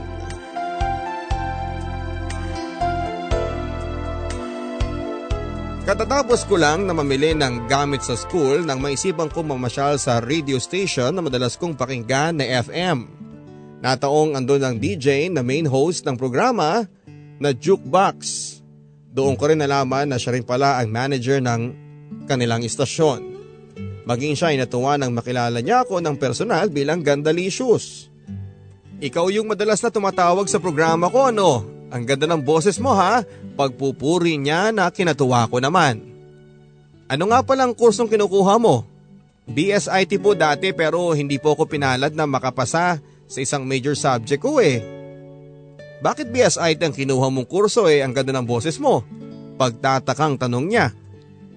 Kung ako sa'yo, mascom ka. May potential ka sa broadcasting. Malay mo makapasok ka dito pagka-graduate mo. Natahimik na lamang ako sa mga sinabi niya. Paano po ako makakapasok dito? May kapansanan po ako sir eh. Sagot ko sa kanya sabay pakita sa kamay ko. And so, diretso naman ang pananalita mo eh at yun ang pinaka-importante doon. Balikan mo ko pagka-graduate mo ha, aasahan kita. Seryosong sabi niya. Sa sinabi ng station manager na kausap ko papadudot ay muling nabuhay yung kagustuhan kong kunin ang kursong mass communication. Bahala na, wala naman sigurong mawawala kung susubukan ko. Second year high school na ako noon nang sa wakas ay nakapag-shift ako ng kursong AB Mass Communication. Dito ko na rin nakilala ang mga bagong barkada ko na sina Eds, Cherry, Maricon at Aris. Sa pamamagitan nila ay unti-unting na-develop yung pagiging madaldal ko. Dati kasi hindi ako masyadong nakikihalubilo sa mga kaklase ko. Hindi biro ang bago kong kurso, lalo na mga major subjects namin. Pero ganun pa man ay kinaya ko hindi lang para sa sarili ko kundi para na rin kay Lola. Naging inspirasyon ko si Jovan kahit papaano, kahit hirap na ako sa mga projects at productions. Basta nakaka-text ko lang siya ay gumagaan ang lahat para sa akin. Ilang linggo ring puro text at tawagan ang ganap namin. At hindi ko maipagkakailang nahuhulog na rin ako sa kanya. Sweet kasi siya papadudot at lagi niya akong kinukumusta kung ano ang ginagawa ko. Minsan nga ay para na rin siyang tatay sa akin. Matulog ka na ng maaga ngayon ha. Huwag ka naman sanang magpupuyat hani ko. Hindi ko makakalimutan ang laman ng text niyang yon papadudot. Tinawag niya akong honey. Tuloy ay hindi ko maiwasang kiligin. Honey ko, eh bakit naman ganun ang tawag mo sa akin? Tayo na ba? Nakangiting tanong ko sa kanya nang magkausap kami sa cellphone. Bakit? Masama ba? May magagalit ba? Ni hindi ka pa nga nanliligaw sa akin eh. Bakit kung liligawan ba kita eh, pahihirapan mo pa ako? Diretsyong tanong niya. Natamemi ako ng saglit bago ako muling nakapagsalita. Hindi naman sa ganoon. Mahal kita Michelle. Sana ganon ka rin sa akin. Kahit na hindi pa kita nakikita, dama kong mahal na kita. Muling naging seryoso ang tinig niya. That was November 20, 2016, Papa Dudut. Nang finally, ay naging kami ni Jovan.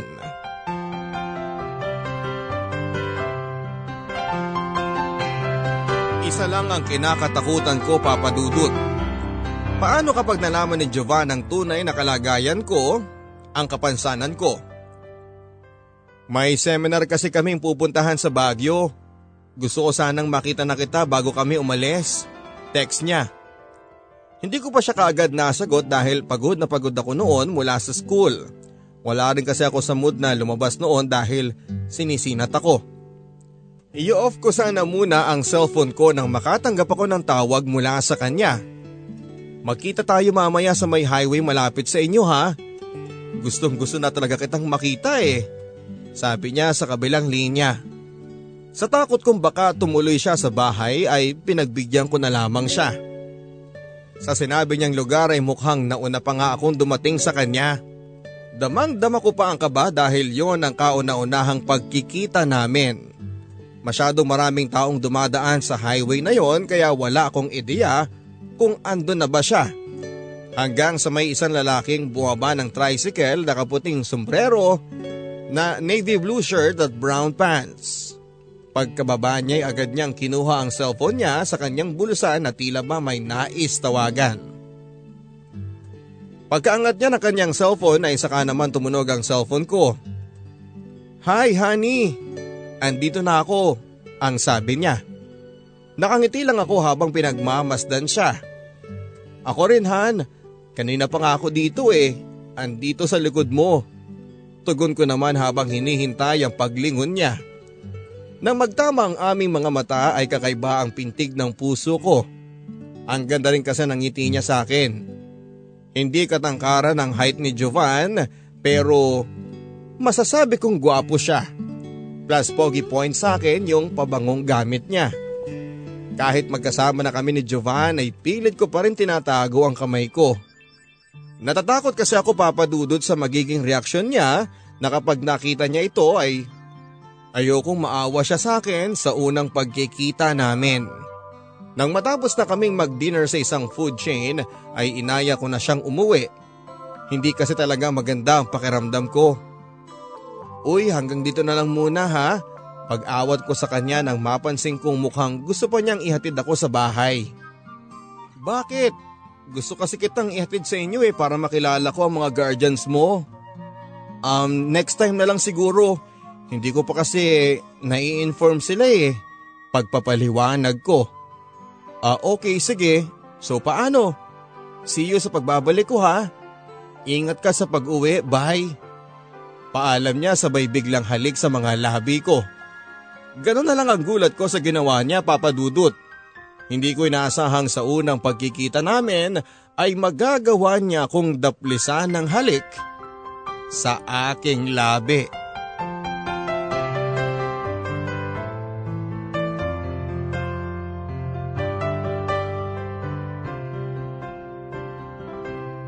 Naglalakad na ako pa uwi pero para akong lumulutang sa sobrang bilis ng pangyayari. Ganun pa man papadudod ay hindi ko may kukubling gusto ko rin naman ang ginawa niya. Ilang araw din ang tinagal ni Jovan sa Baguio pero kahit na magkalayo kami ay mayroon pa rin sa aking takot. Takot na baka hindi niya ako matanggap kapag nakita niya ang kamay ko. Kaya naman sinabi ko sa sarili ko na sa pagbabalik niya ay kakausapin ko na siya at sasabihin ko sa kanya patungkol sa kapansanan ko. Bahala na kung hindi niya ako matatanggap kesa naman sa habang buhay kong itatago sa kanya ang katotohanan. Kinabukasan ay nakatanggap ako ng tawag mula sa kanya. Hi honey, andito kami sa may inyo. Dito ka dinner sa apartment mamaya ha, ipagluluto kita. Paanyaya niya. Naisip kong yun na siguro ang tamang panahon para sabihin sa kanya ang tungkol sa tinatago ko. Magaling magluto si Jovan papadudot kaya lalo akong napaibig sa kanya. Pero habang patuloy akong nakakadiskubre ng magagandang katangian niya, lalo namang nahihirapan ang kalooban ko.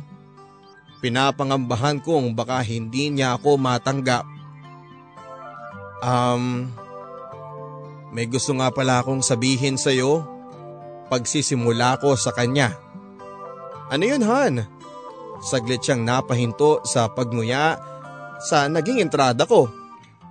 Ah bago yan ha, ako muna ang maikikwento sa iyo tungkol sa buhay ko. dugtong niya. Sa kanya ikinuwento sa akin ang buhay niya, pangalawa siya sa kanilang anim na magkakapatid. Si Man ang kuya nila na siyang nakakatuwang ng mga magulang nila sa pagpapaaral sa kanila. Tubong Basco Batanes si Jovan at napadpad lang sa Tugigaraw para sa second course niyang DCET. May ipapakita ko sa iyo pero huwag ka sanang mabibigla ha. Sabi pa niya sa kanya tinanggal ang suot niyang t-shirt. Hindi ko maipaliwanag ang panlulumo ko nang makita ko ang balat niya sa likod niya na para bang nalapnos na hindi ko maintindihan sa laki ng peklat niya. Eto pa, sabay tanggal ng kanyang sombrero. Meron din siyang malaking peklat sa kanyang ulo. Hindi ko nga lang napansin dahil medyo mahaba ang buhok niya at dahil na rin siguro sa nakasombrero siya.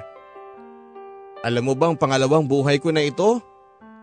Bata pa lang ako nang naaksidente ako na mabuhusan ng kumukulong adobo. Pinabayaan ako ng kasambahay naming maglaro malapit sa kalan. Kaya nang kunin ko yung papel sa ilalim ng kalan, bumuho sa akin yung adobong niluluto niya. Kung alam mo lang ang sakit na pinagdaanan ko. Ang alam ko nun ay mamamatay na talaga ako pagkukwento niya. Hindi ko napigilang maluha noon papadudot habang inilalarawan niya sa akin ang paghihingalo niya habang nagpapaalam sa kanyang ina. May nakita na akong liwanag noon eh kaya nagpaalam na ako kay mama. Mabuti na lang at nabuhay ako. Alam mo bang lagi na lang akong nakasombrero sa school? Nakiusap pa nga si mama noon sa school namin para i-consider ang pagsusombrero ko. Madalas nga akong tuksahin sa school eh yung iba pa nga, sinasadyang kunin yung sombrero ko. Tapos eh, itatakbo nila ng malayo habang nagtatawanan. Malungkot na kwento niya. Sa kwento niya papadudot ay para bang nakita ko ang sarili ko. Pareho lang pala kami ng pinagdaanan noon noong bata pa kami. Pareho lang pala kaming kamuntika ng mamatay. Ako ay noong tangkay na kong ipalaglag ni mama at siya naman ay noong naaksidente siya. Siguro nga papadudot, kaya kami nabigyan ng pagkakataong mabuhay sa pangalawang pagkakataon dahil kami nga ang nakatadhana para sa isa't isa. Nang banggitin ko ang tungkol sa kapansanan ko ay nakita ko rin ang pagkagulat sa mukha niya. Okay lang kung hindi mo ko matanggap. Maiintindihan ko ang sabi ko. Mahal kita Han at tanggap ko kung ano ang lahat sa'yo Katulad ng pagtanggap mo sa akin ng buong puso. Malay mo, tayo nga talaga nakatadhana na kaya pala tayo nabuhay kasi para tayo sa isa't isa. Sa sinabi niyang yon papadudot ay lalong bumalong ang luha sa aking mga mata.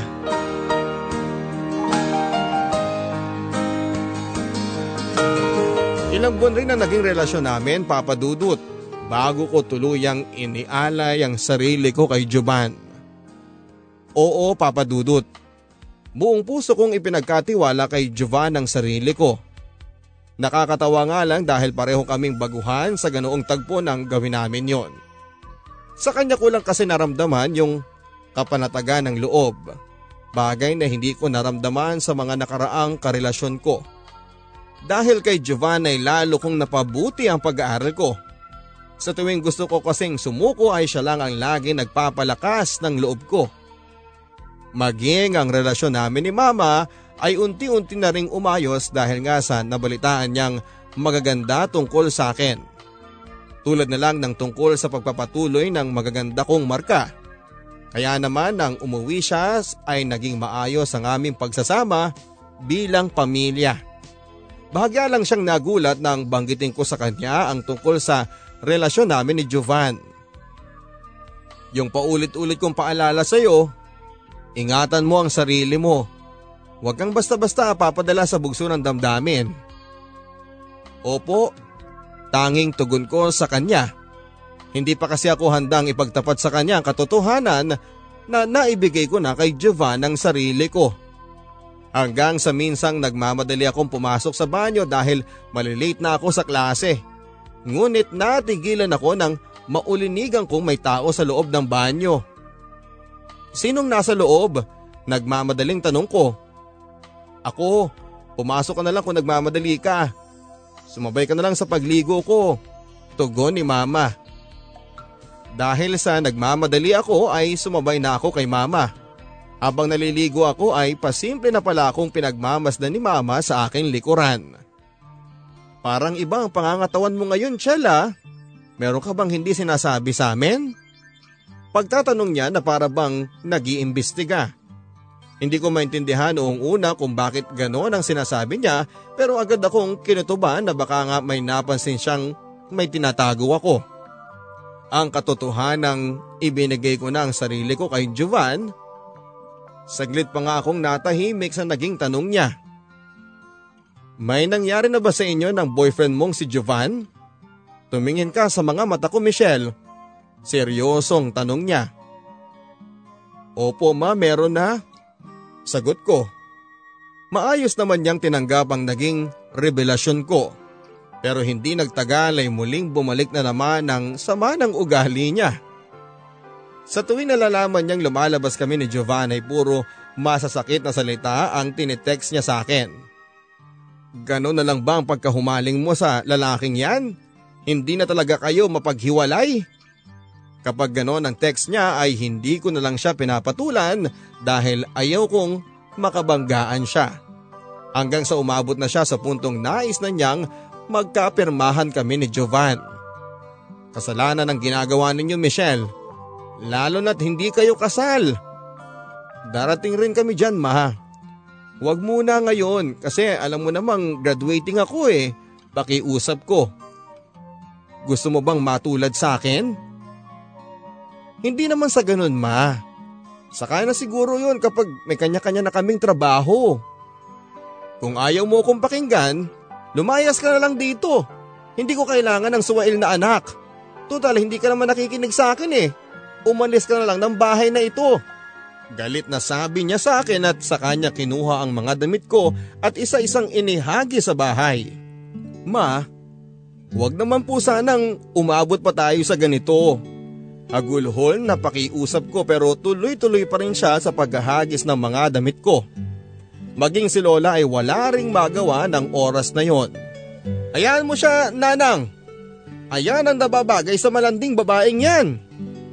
Hindi ko maiwasang kaawaan ng sarili ko papadudot. Habang isa-isa kong dinadampot ang mga damit ko, mabuti na lamang at dumating si Jovan ng oras na yon. Nung una ay hindi pa niya naiintindihan ang mga nangyayari.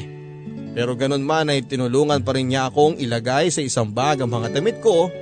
Wala akong mapupuntahan noon kaya pinatuloy muna ako ni Jovan sa kanilang apartment. Maging siya ay hindi rin natuwa nang malaman niya ang mga dahilan ng pagpapalaya sa akin ni mama. Tahanahan, andito lang ako para sa iyo. Hindi kita pababayaan.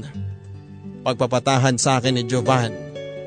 At mula nga noon ay sinalo ni Jovan ang lahat ng responsibilidad sa akin.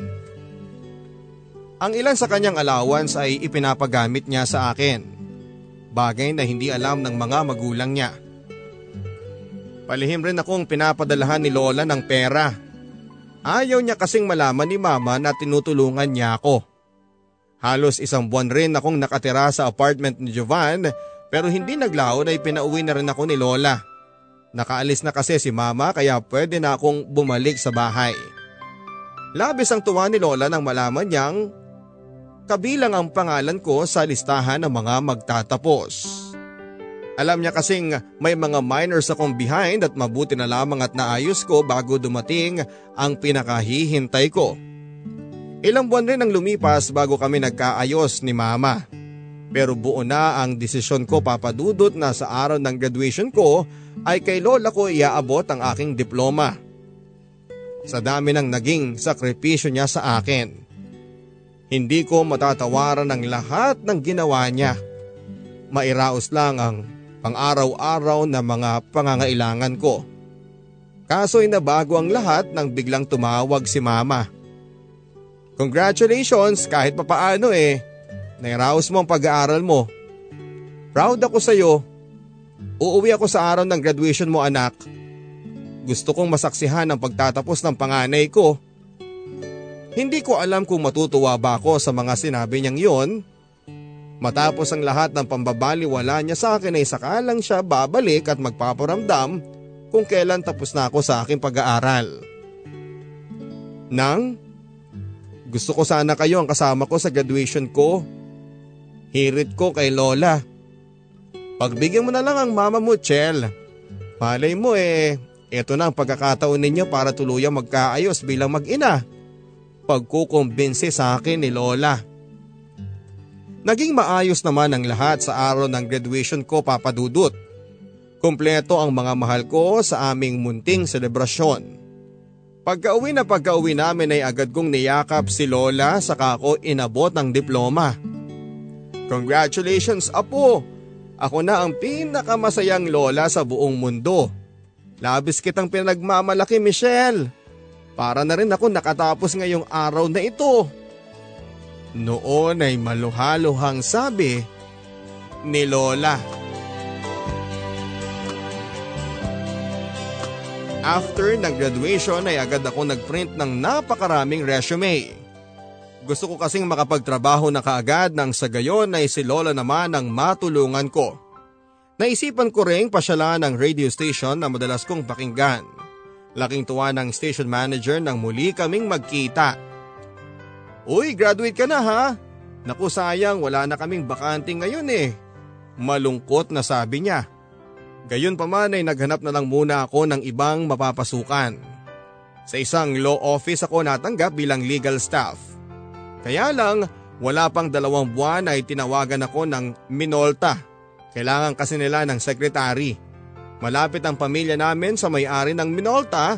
Minsan na rin kasing naglingkod ang tita Mayit ko sa kanila bilang kasambahay ng anak nila na si Nyang Nyang. Dahil sa may mataas na sahod ay iniwan ko ang pagiging legal staff. Pero makalipas ang anim na buwan ay nakatanggap ako ng tawag mula sa unknown number. Hello? Is this Michelle? Nagpakilala siya bilang isang DJ ng isang radio station. Radio station ng madalas kong pakinggang programa. Kailangan kasi namin ng isang DJ ngayon at isa ka sa mga napipisil ng station manager namin. Please submit your resume. Dugtong pa niya. Sa magandang balitang yon ay halos hindi ko na magampanan ng maayos ang trabaho ko. Meron yung natataranta ako sa kakaisip sa oportunidad na naghihintay. Kinabukasan nga noon ay nag-leave ako sa trabaho ko sa Minolta para lang maasikaso ang application ko sa radio station sa pagiging DJ. Naging maayos naman ang naging takbo ng lahat at naipasa ko ang examination. Sabi ko sa iyo eh, may future ka sa broadcasting. Tuwang-tuwang sabi ng station manager sa akin. Hindi ko maipaliwanag yung kasiyahang naramdaman ko papadudot. Lalo na nung inayos ko ang requirements ko. Nagpaalam na ako sa Minolta at agad naman nila akong naintindihan nang ikwento ko sa kanila ang susunod na trabahong papasukan ko. Maging si Lola ay hindi magkamayaw nang mabalitaan niya na magiging DJ na ako sa pinakasikat na radio station. Hindi mo lang alam kung gaano ako kasi ngayon apo. Tapos na rin ang paghihirap mo sa pag-aaral. Ito na yung reward na bigay sa iyo ng Panginoon sa lahat ng pagsusumikap mo. Maluhaluhang sabi niya. At isa nga sa mga pinaka-highlight ng buhay ko papadudot ay yung araw na finally ay mapakinggan ako ng marami sa radyo.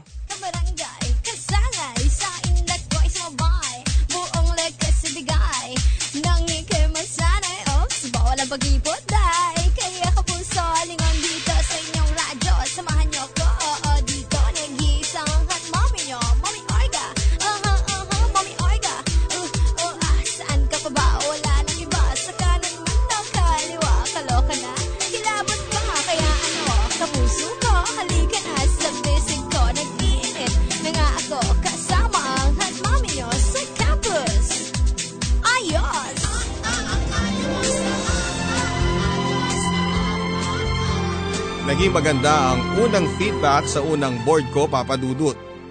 Hindi ko nga sukat akalaing sobrang dami palang nakikinig. May ilang nainis pero marami rin ang natutuwa.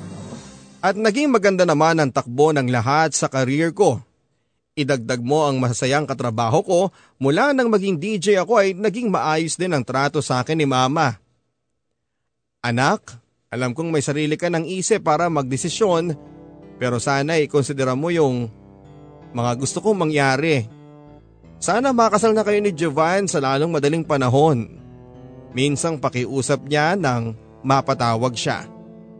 Dahil sa naging maganda ang paraan niya ng pakikipag-usap sa akin ay sinubukan kong tugunan ang kahilingan niya. Kinabukasan noon ay agad kong kinausap si Jovan. Hindi ganong kadali yun Han. Hindi ako pwedeng maunang mag-asawa sa kuya ko. At saka hindi pa alam ng parents ko ang tungkol sa atin. Oo, alam nilang may GF na ako pero yung pagpapatara ko sa iyo sa apartment eh nililihim ko yun sa kanila dahil panigurado magagalit sila sa akin. Hindi ko rin siya masisisi papadudot sapagkat kahit ako ay hindi pa rin handa sa kagustuhan ni mama. Marami pa kasi akong pangarap na gustong matupad liban sa pagpapakasal. Hanggang sa isang araw habang abala si Jovan sa pagluluto ay tumunog ang cellphone niya. Aksidente namang nabuksan ko ang text ng kanyang papa. Sa dinami-daming pwede mo maging kasintahan eh. Bakit yung may kapansanan pa? Paano kung kayo nagkatuluyan? Paano niya maalagaan ang anak niyo kung may kapansanan siya? Halos maluha ako sa sobrang sakit ng nabasa kong text ng ama niya papadudot. Hindi pa man din ako nakikita ng personal ng mga magulang ni Jovan ay ramdam ko na na ayaw nila sa akin. At yun ay dahil nga sa may kapansanan ako. Nang makita ni Jovan na nabasa ko ang text ng kanyang ama ay agad siyang nagsorry sa akin. Bakit ganyan kayo ha? Kasalanan ko bang ganito ako pinanganak? Ginusto ko ba ito? Umiiyak na sabi ko. Tama na Han, unawain mo na lang sila. Hindi ka pa nila nakikilala kaya nasasabi nila yung ganyan.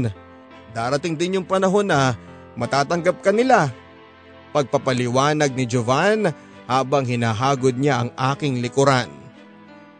Nang banggitin ko kina mama at lola ang tungkol sa naisagot ni Jovan sa pagpapakasal namin ay hindi nila napigilan ang kanilang emosyon. Hindi pwede yan. Babae ang sa amin, kaya nararapat lang na makasal kayo sa lalong madaling panahon. Galit na tugon ni Lola. Lalo kong kinabahan sa mga sumunod na nangyari papadudot. Nabanggit kasi sa akin ni Jovan ang pagdating ng kanyang mama para sa isang official business. At nangyari na nga ang kinakatakutan ko, ang desisyon nila na puntahan si Jovan para kausapin. Bukas na bukas ay pupuntahan namin si Jovan sa apartment niya. Galit na sabi ng lola. Wag na nang please. Ang ibig kong sabihin saka na lang siguro. Pakiusap ko. Bakit naman saka na lang? Saglit pa ako natahimik saka ako muling nakapagsalita. Eh andyan kasi ngayon yung mama niya eh nakakahiya lang kasi. Pagdadahilan ko. Abay tamang tama pala. Mama na lang niya mismo ang kakausapin namin para makapagdesisyon na sa mga dapat na gawin. Ang sagot naman ni Lola. Kinabukasan nga noon ay sinamahan ng tiya Mayat ko na balikbayan si Lola sa pakikiharap sa mama ni Jovan. Naging matigas ang salita ng mama ni Jovan sa kanilang pagkakaharap. Hindi pa kami handang pakawalan si Jovan at saka marami pa kaming pangarap para sa kanya. Sa naging tugon ng mama niya ay para bang nanikip bigla ang dibdib ko. Gusto kong magalit sa sarili ko at ayoko kasi ng ideyang kami ang lumalapit sa kanila para lang makasal kami. Sa totoo lang papadudot ay hindi ganon ang pinangarap ko na pagsisettle down. Umiiyak na ako noon sa sobrang sakit ng tugon ng mama ni Jovan. Sinubukan pa nga akong patahanin ni Jovan pero tinataboy ko na siya sa sobrang sama ng loob ko. Ma, payagan niyo na kasi kami magpakasal. Mahal ko si Michelle at ipinapangako kong hindi siya magiging pabigat sa pamilya. Dinig kong sabi niya sa mama niya. Buo na ang desisyon ko, Jovan. Kilala mo naman ako kung paano magalit ang papa mo. Hindi niya magugustuhan ang balitang ito kapag umuwi na ako. Seryosong sagot ng mama niya. Tara na Michelle, Tumahang ka na dyan, pagpapatahan sa akin ng Tia Mayet. Sinubukan pa rin akong pakalmahin ni Jovan pero hindi ko talaga napigilan ang sarili ko. Itigil na natin to Jovan. Hindi ganito ang pinapangarap kong setup ng pagpapakasal. Si mama lang naman ang may kagustuhang makasal tayo eh. Kung ayaw nyo sa akin, mas lalong ayaw ko sa inyo. Hindi ko kayo kailangan sa buhay ko. Agulhol na sagot ko, saka nagmamadaling lumabas ng apartment.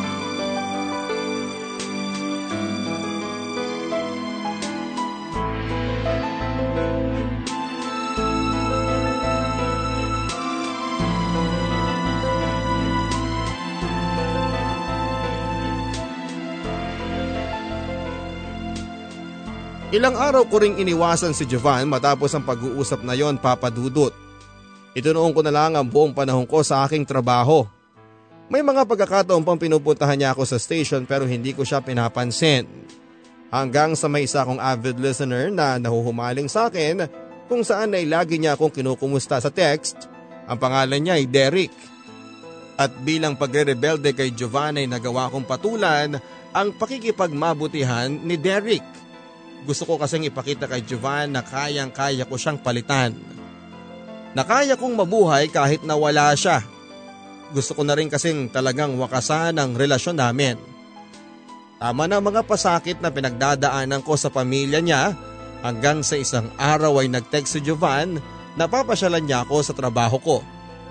Ang ginawa ko, sinadya kong tawagan si Derek. Gusto kong madat ng kami ni Jovan na nag-uusap.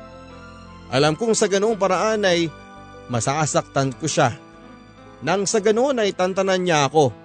Kaso'y ibang nangyari pagdating ni Jovan Papadudut. Oo, nagalit siya.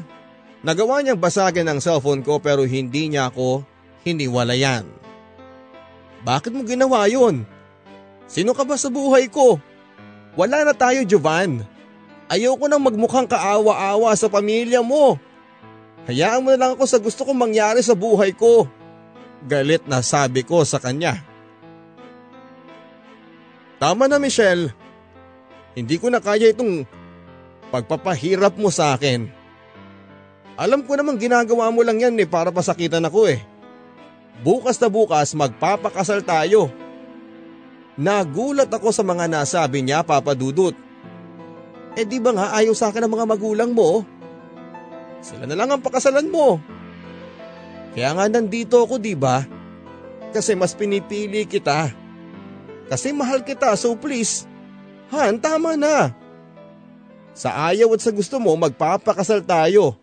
Seryosong sabi niya. Pero syempre hindi naging ganong kadali ang pagpapakasal namin.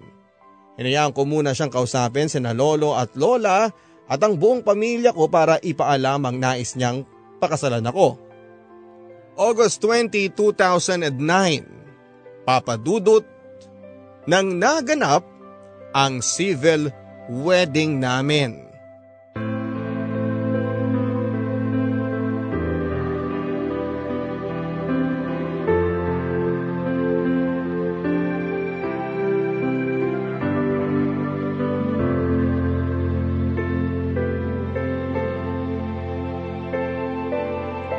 Nanatiling lihim ang kasal na yon sa mga magulang ni Jovan.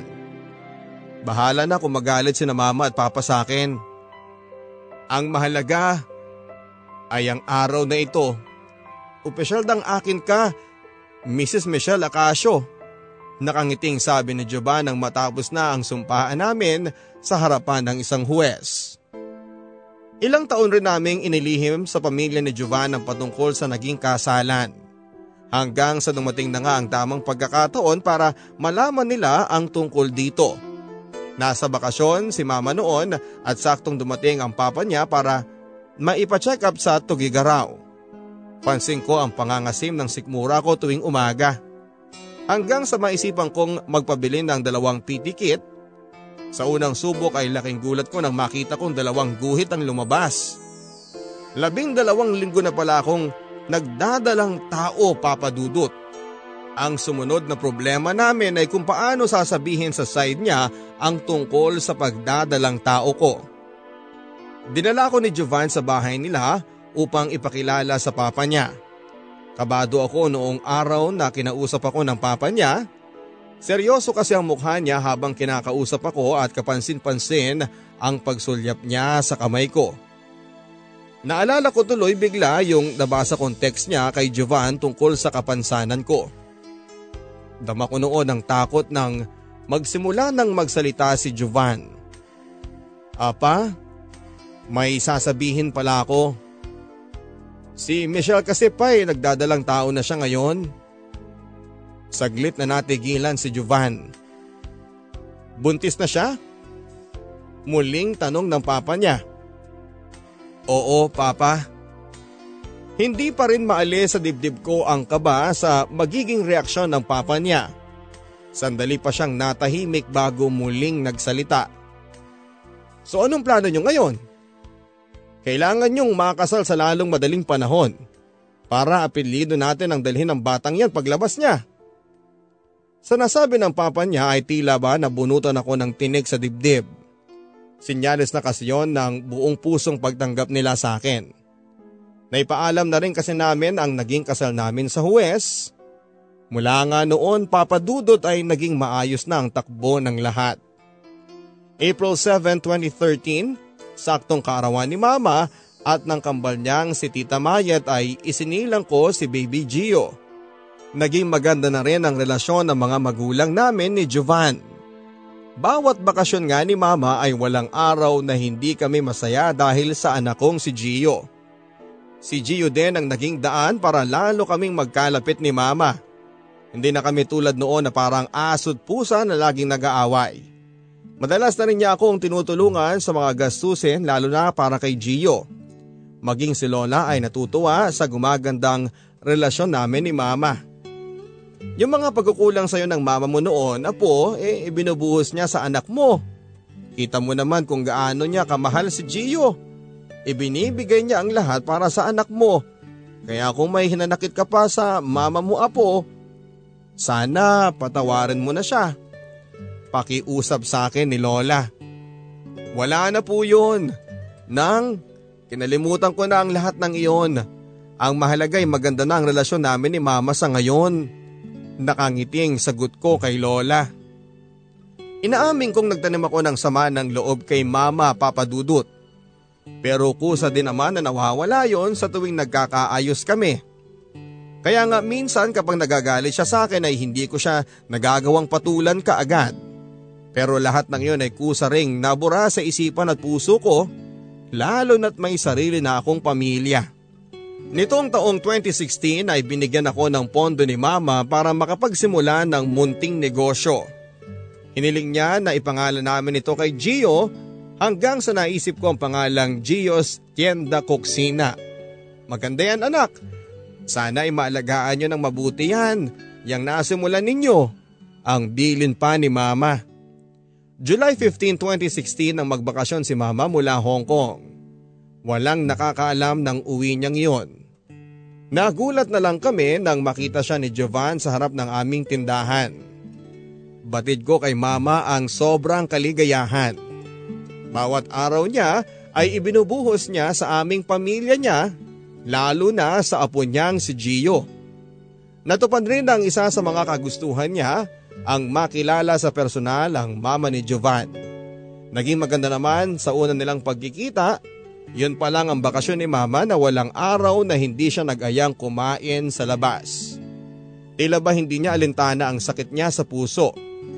Hindi kasi siya maawat-awat sa mga gusto niyang puntahan. Tandang-tanda ko pa noong araw na masaya kami sa pamamasyal nang bigla siyang nalungkot. Ayaw kong isipin ang mga nalalabing araw ko dito. Nalulungkot lang kasi ako eh. Dinig ko bang sabi niya sa sarili niya habang nakatingin sa kawalan. Nakansela pa nga ang dalawang beses na flight niya noong July 30 hanggang August 1, 2016. Kitang kita ko sa mukha niya ang kasiyahan. Nataong kasing may bagyo kaya nauudlot ang pag-alis niya. Batid ko kay mama ang pagkainis sa pagkaantala ng flight niya pero mas halata ang pagiging masaya niya. First time na na-cancel ang dalawang beses ang flight ko ha. Pero okay na rin yon dahil makakasama ko pa ng matagal ang apo ko. Nakangiting sabi niya. August 2, 2016 nang matuloy na ang flight ni mama. Hindi ko mapigilang maluha sa lungkot na maghihiwalay na naman kami. Huwag kang umiyak, Chel. Hindi bale, konting tiis na lang. Next na uwi ko, for good na yun. Tahang ka na, Neng, ha? Malungkot na sabi niya habang magkayakap kami at inahagod niya ang aking likuran. Idagdag mo pa yung lungkot ko dahil hindi na nakaabot ng birthday ko ang bakasyon niya.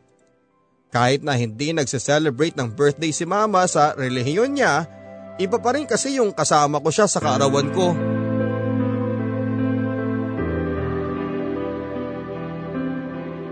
August 7, 2016, kaarawan ko. Masyado akong naging abala sa simpleng salo-salo sa bahay. Laking pagtataka ko nang mapansin ko ang pagiging tahimik ng kapatid kong si Jing at ng stepfather kong si Uncle Ray. Nabanggit sa akin ni Jing na inaayos na niya ang pagpunta niya sa Hong Kong sa lalong madaling panahon. May kaibigan daw kasi si mama na nangangailangan ng helper. Nagulat ako papadudot dahil alam kong hindi ganong kadali ang proseso. Pero kung magsalita kasi ang kapatid ko ay tila ba bukas na bukas ay makakaalis na siya. Nanibago din ako kasi kakaunti lang ang kinain nila. Hindi katulad ng dati na lagi silang ganadong kumain. Hanggang sa makatanggap ako ng tawag mula kay mama. Tawag mula sa kanyang Hong Kong number. Bago yun sa akin kasi dati ay sa messenger siya tumatawag para makalibre ng card. Hindi niya man ako binabati pero sapat na sa akin ang makausap ko siya. Oh, tingnan mo na naman yung kinain mo. Huwag masyado kasi ang puso mo ha. Ang sabi niya sa kabilang linya. Napansin ko na mukhang mahina ang tinig niya. Inisip ko na lang na marahil ay naglalakad siya. Linggo kasi yon at day off niya at kapag ganoon ay gumagala siya para mamili ng kung ano-ano. Kinabukasan August 8, 2016, abala ako naghahanda para sa simpleng salo-salo sa station. Napansin ko si Lola na mukhang may iniisip. Neng, tawagan mo nga si Tita Mayet mo, sabihin mo na tawagan niya si mama mo sa ospital. Ano? Si mama nasa ospital? Oo kahapon pa. Bakit hindi mo alam? Ang sagot ni Lola. Hindi namin masabi-sabi sa iyo kahapon te. Birthday mo kasi eh. At pinakiusapan kami ni mama na ilihim muna sa iyo. Baka kasi masira yung araw mo eh, birthday mo pa naman. Siya rin ang tunay na dahilan kung bakit kailangan kong pumunta sa Hong Kong te. Inatake siya sa sakit sa puso eh. At nakakonfine siya ngayon. Kapwa na kami lumuluhan ng kapatid ko ng mga oras na yon. Kinagabihan ko na na text ang Hong Kong number ni mama. Pinakiusapan kong sana ay magpagaling na siya para sa aming pamilya. August 10 nang makarating ang kapatid ko sa Hong Kong at naging maayos naman ang lahat.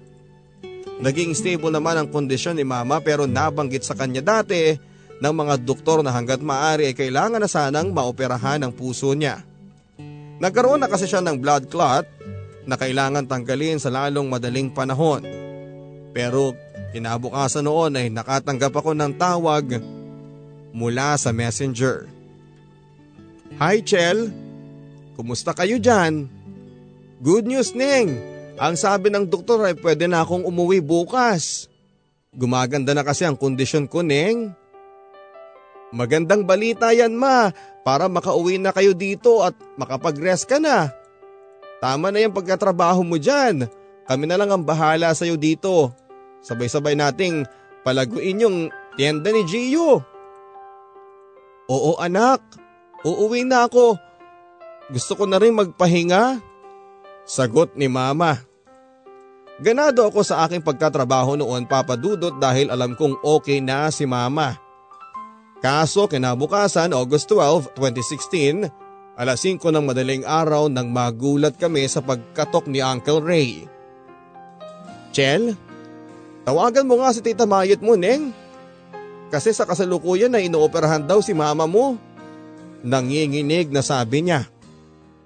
Ha? Akala ko ba ngayon ang labas niya sa ospital? Maluhaluhang tanong ko. Nang tawagan nga namin si Tita Mayet na kambal ni Mama, ay siya nang nagkwento sa amin. Habang magkausap daw sila ni Mama sa Viber ay nabanggit nito ang pagkahilo niya at pag-ihi ng dugo. Nang tingnan daw ng mga doktor ang kondisyon niya ay nakita nilang umakyat na sa ulo ni Mama ang pressure. Nasa panganib na ang kondisyon niya kaya agad na inoperahan. Nang araw na yon papadudot ay hindi na ako magkandamayaw sa pag-iyak. Hindi ko alam kung anong kalalabasan ng operasyon ni mama.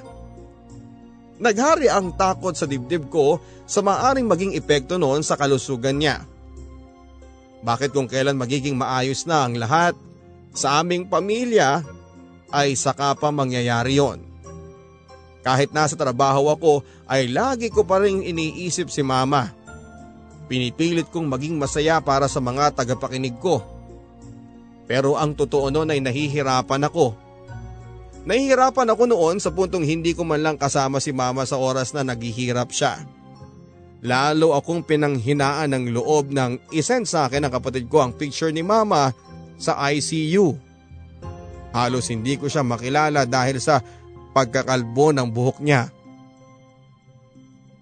Ma, di ba matapang ka? Kakayanin mo yan, di ba? Please, bumalik ka sa amin ha? Umiiyak na usal ko habang kinakausap ang larawan niya. Ate please lang, sumunod na kayo ni Papa dito. Hindi ko ito kayang mag-isa. Pagmamakaawa ng kapatid ko. Kaya agad ako nagpaalam noon para sa dalawang linggong leave. Gustong gusto ko na kasi talagang makita si mama. Gusto ko siyang yakapin at kausapin. Sa oras na naghihirap siya. Gusto kong maramdaman niyang nasa tabi niya ako. August 16, 2016 ang unang araw ng leave ko. Buong araw na yun ay ginugol namin ni Uncle Ray sa pag-aayos ng papeles para sa aming paglipad papunta ng Hong Kong. Nakaimpake na rin kami pareho para sa pagluwas namin sa Maynila hanggang sa sumapit ang August 17, 2016. Alas 3 ng madaling araw nang makatanggap ako ng tawag mula kay Uncle Ray. Chel, naka-online ka ba? Tawagan mo nga si Jing Ning. Please lang, may emergency lang kasi eh. Tinawagan kasi siya ng ospital. Hindi na maganda ang kutob ko noon, papadudot. Nanginginig ako habang sinusubukan kong tawagan sa messenger ang kapatid ko. Pagkasagot ni Jing sa tawag ko ay hagulhol niya ang bumungad sa akin. Jing! Jing, sagutin mo ko. Anong nangyayari? Kumusta na si mama? Bakit ka umiiyak? Sumagot ka. Tarantang sabi ko sa kapatid ko. Ate, magpaalam na tayo kay mama. Alanganin ang maisalba ng doktor ang buhay niya, te.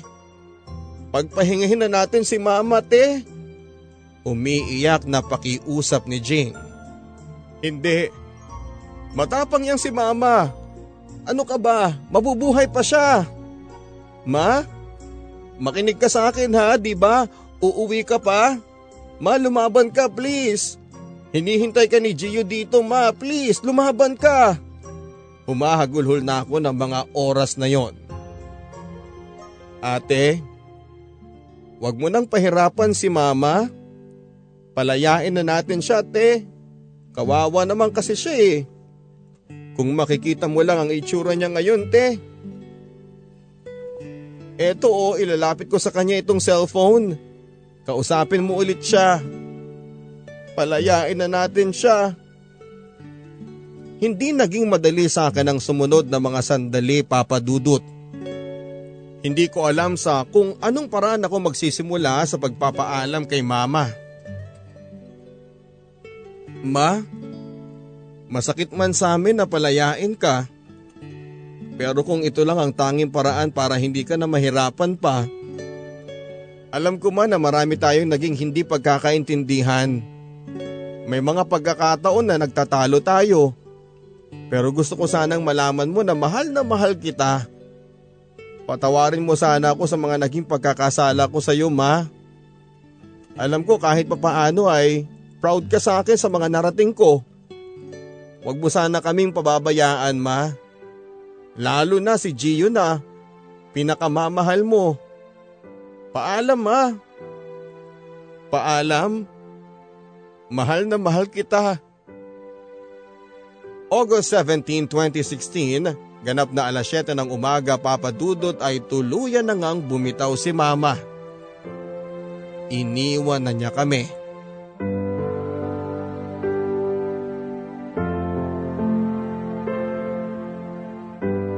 Halos buong pamilya ay nagluksa sa pagkawala ni mama. Ang ilan sa aming kamag-anak ay nagulat din. Kilala nila si mama bilang palaban na babae. Kaya halos ang ilan sa kanila ay hindi maniwalang wala na siya. Umabot pa sa tatlong linggo papadudot bago na iuwi ng kapatid ko ang mga labi ni mama. Hindi ko maipaliwanag yung sakit na naramdaman ko nang makita ko ng walang buhay si mama. Awang-awa ko sa mga pinagdaanan ng katawan niya mula sa mga itinurok sa kanya. Bakit ganun ma? Hindi ba sabi mo pag uwi mo, magfo for good ka na? Ang sakit lang kasi, bangkay ka nang uuwi sa amin ma. Paano na yung mga plano mo sa pamilya natin? Umiiyak na sabi ko sa kanya. Umuwi din ang kambal niyang si Tia Mayet mula sa Paris para tulungan kaming ayusin ang magiging burol ni Mama. Maaring nailibing na namin si Mama papadudot pero ang mga pangarap niya sa aming pamilya ay magpapatuloy pa rin. Susubukan ko ang lahat ng aking makakaya para maging mabuting ina kay Gio tulad ng lagi niyang bilin sa akin. Aalagaan din namin ang mumunting negosyong ibinigay niya. Alam kong sa bawat pagsasalita ko sa radyo ay nakikinig siya sa akin mula sa kalangitan. Hindi ko pa rin mapigilan ang pagluha ko sa tuwing naaalala ko si mama. Kung sana ay nagkaroon pa kami ng mahaba-habang panahon para makabawi sa isa't isa. Pero huli na ang lahat dahil wala na siya. Sa ngayon ay pinagtutulungan naming mag-asawang palaguin ang mumunting negosyong pinagsimulan ni Mama. Alam kong nakangiti siya ngayon mula sa kalangitan habang pinagmamasdan kami. Habang tinutupad namin ang lahat ng kahilingan niya. Hanggang dito na lamang papadudot at nagpapasalamat ako ng marami sa iyo sa pagbabahagi nitong kwento ng aking buhay at pag-ibig at sa lahat ng mga nagtiwala sa akin. Lalo na kay Papa Van na naniwalang hindi hadlang ang pagkakaroon ko ng kapansanan para makamit ang tagumpay. Kung hindi dahil kay Papa Van ay hindi ako makikilala bilang Mama Orga sa mundo ng broadcasting. Hangad ko ang patuloy na paglago nitong pinakasikat na programang Barangay Love Stories. Sa mga gustong makita ako sa Facebook, pakilike na lamang po ang Mama Orga. Sana'y may naihatid na aral at inspirasyon sa ating mga tagapakinig ang kwento ko at para sa mga katulad ko na may kapansanan, huwag ninyong hayaang maging hadlang yan sa pagkamit ninyo ng mga pangarap ninyo. Lubos na gumagalang, Michelle Batan Acasio, aka Mama Orga. Pagsikat ng araw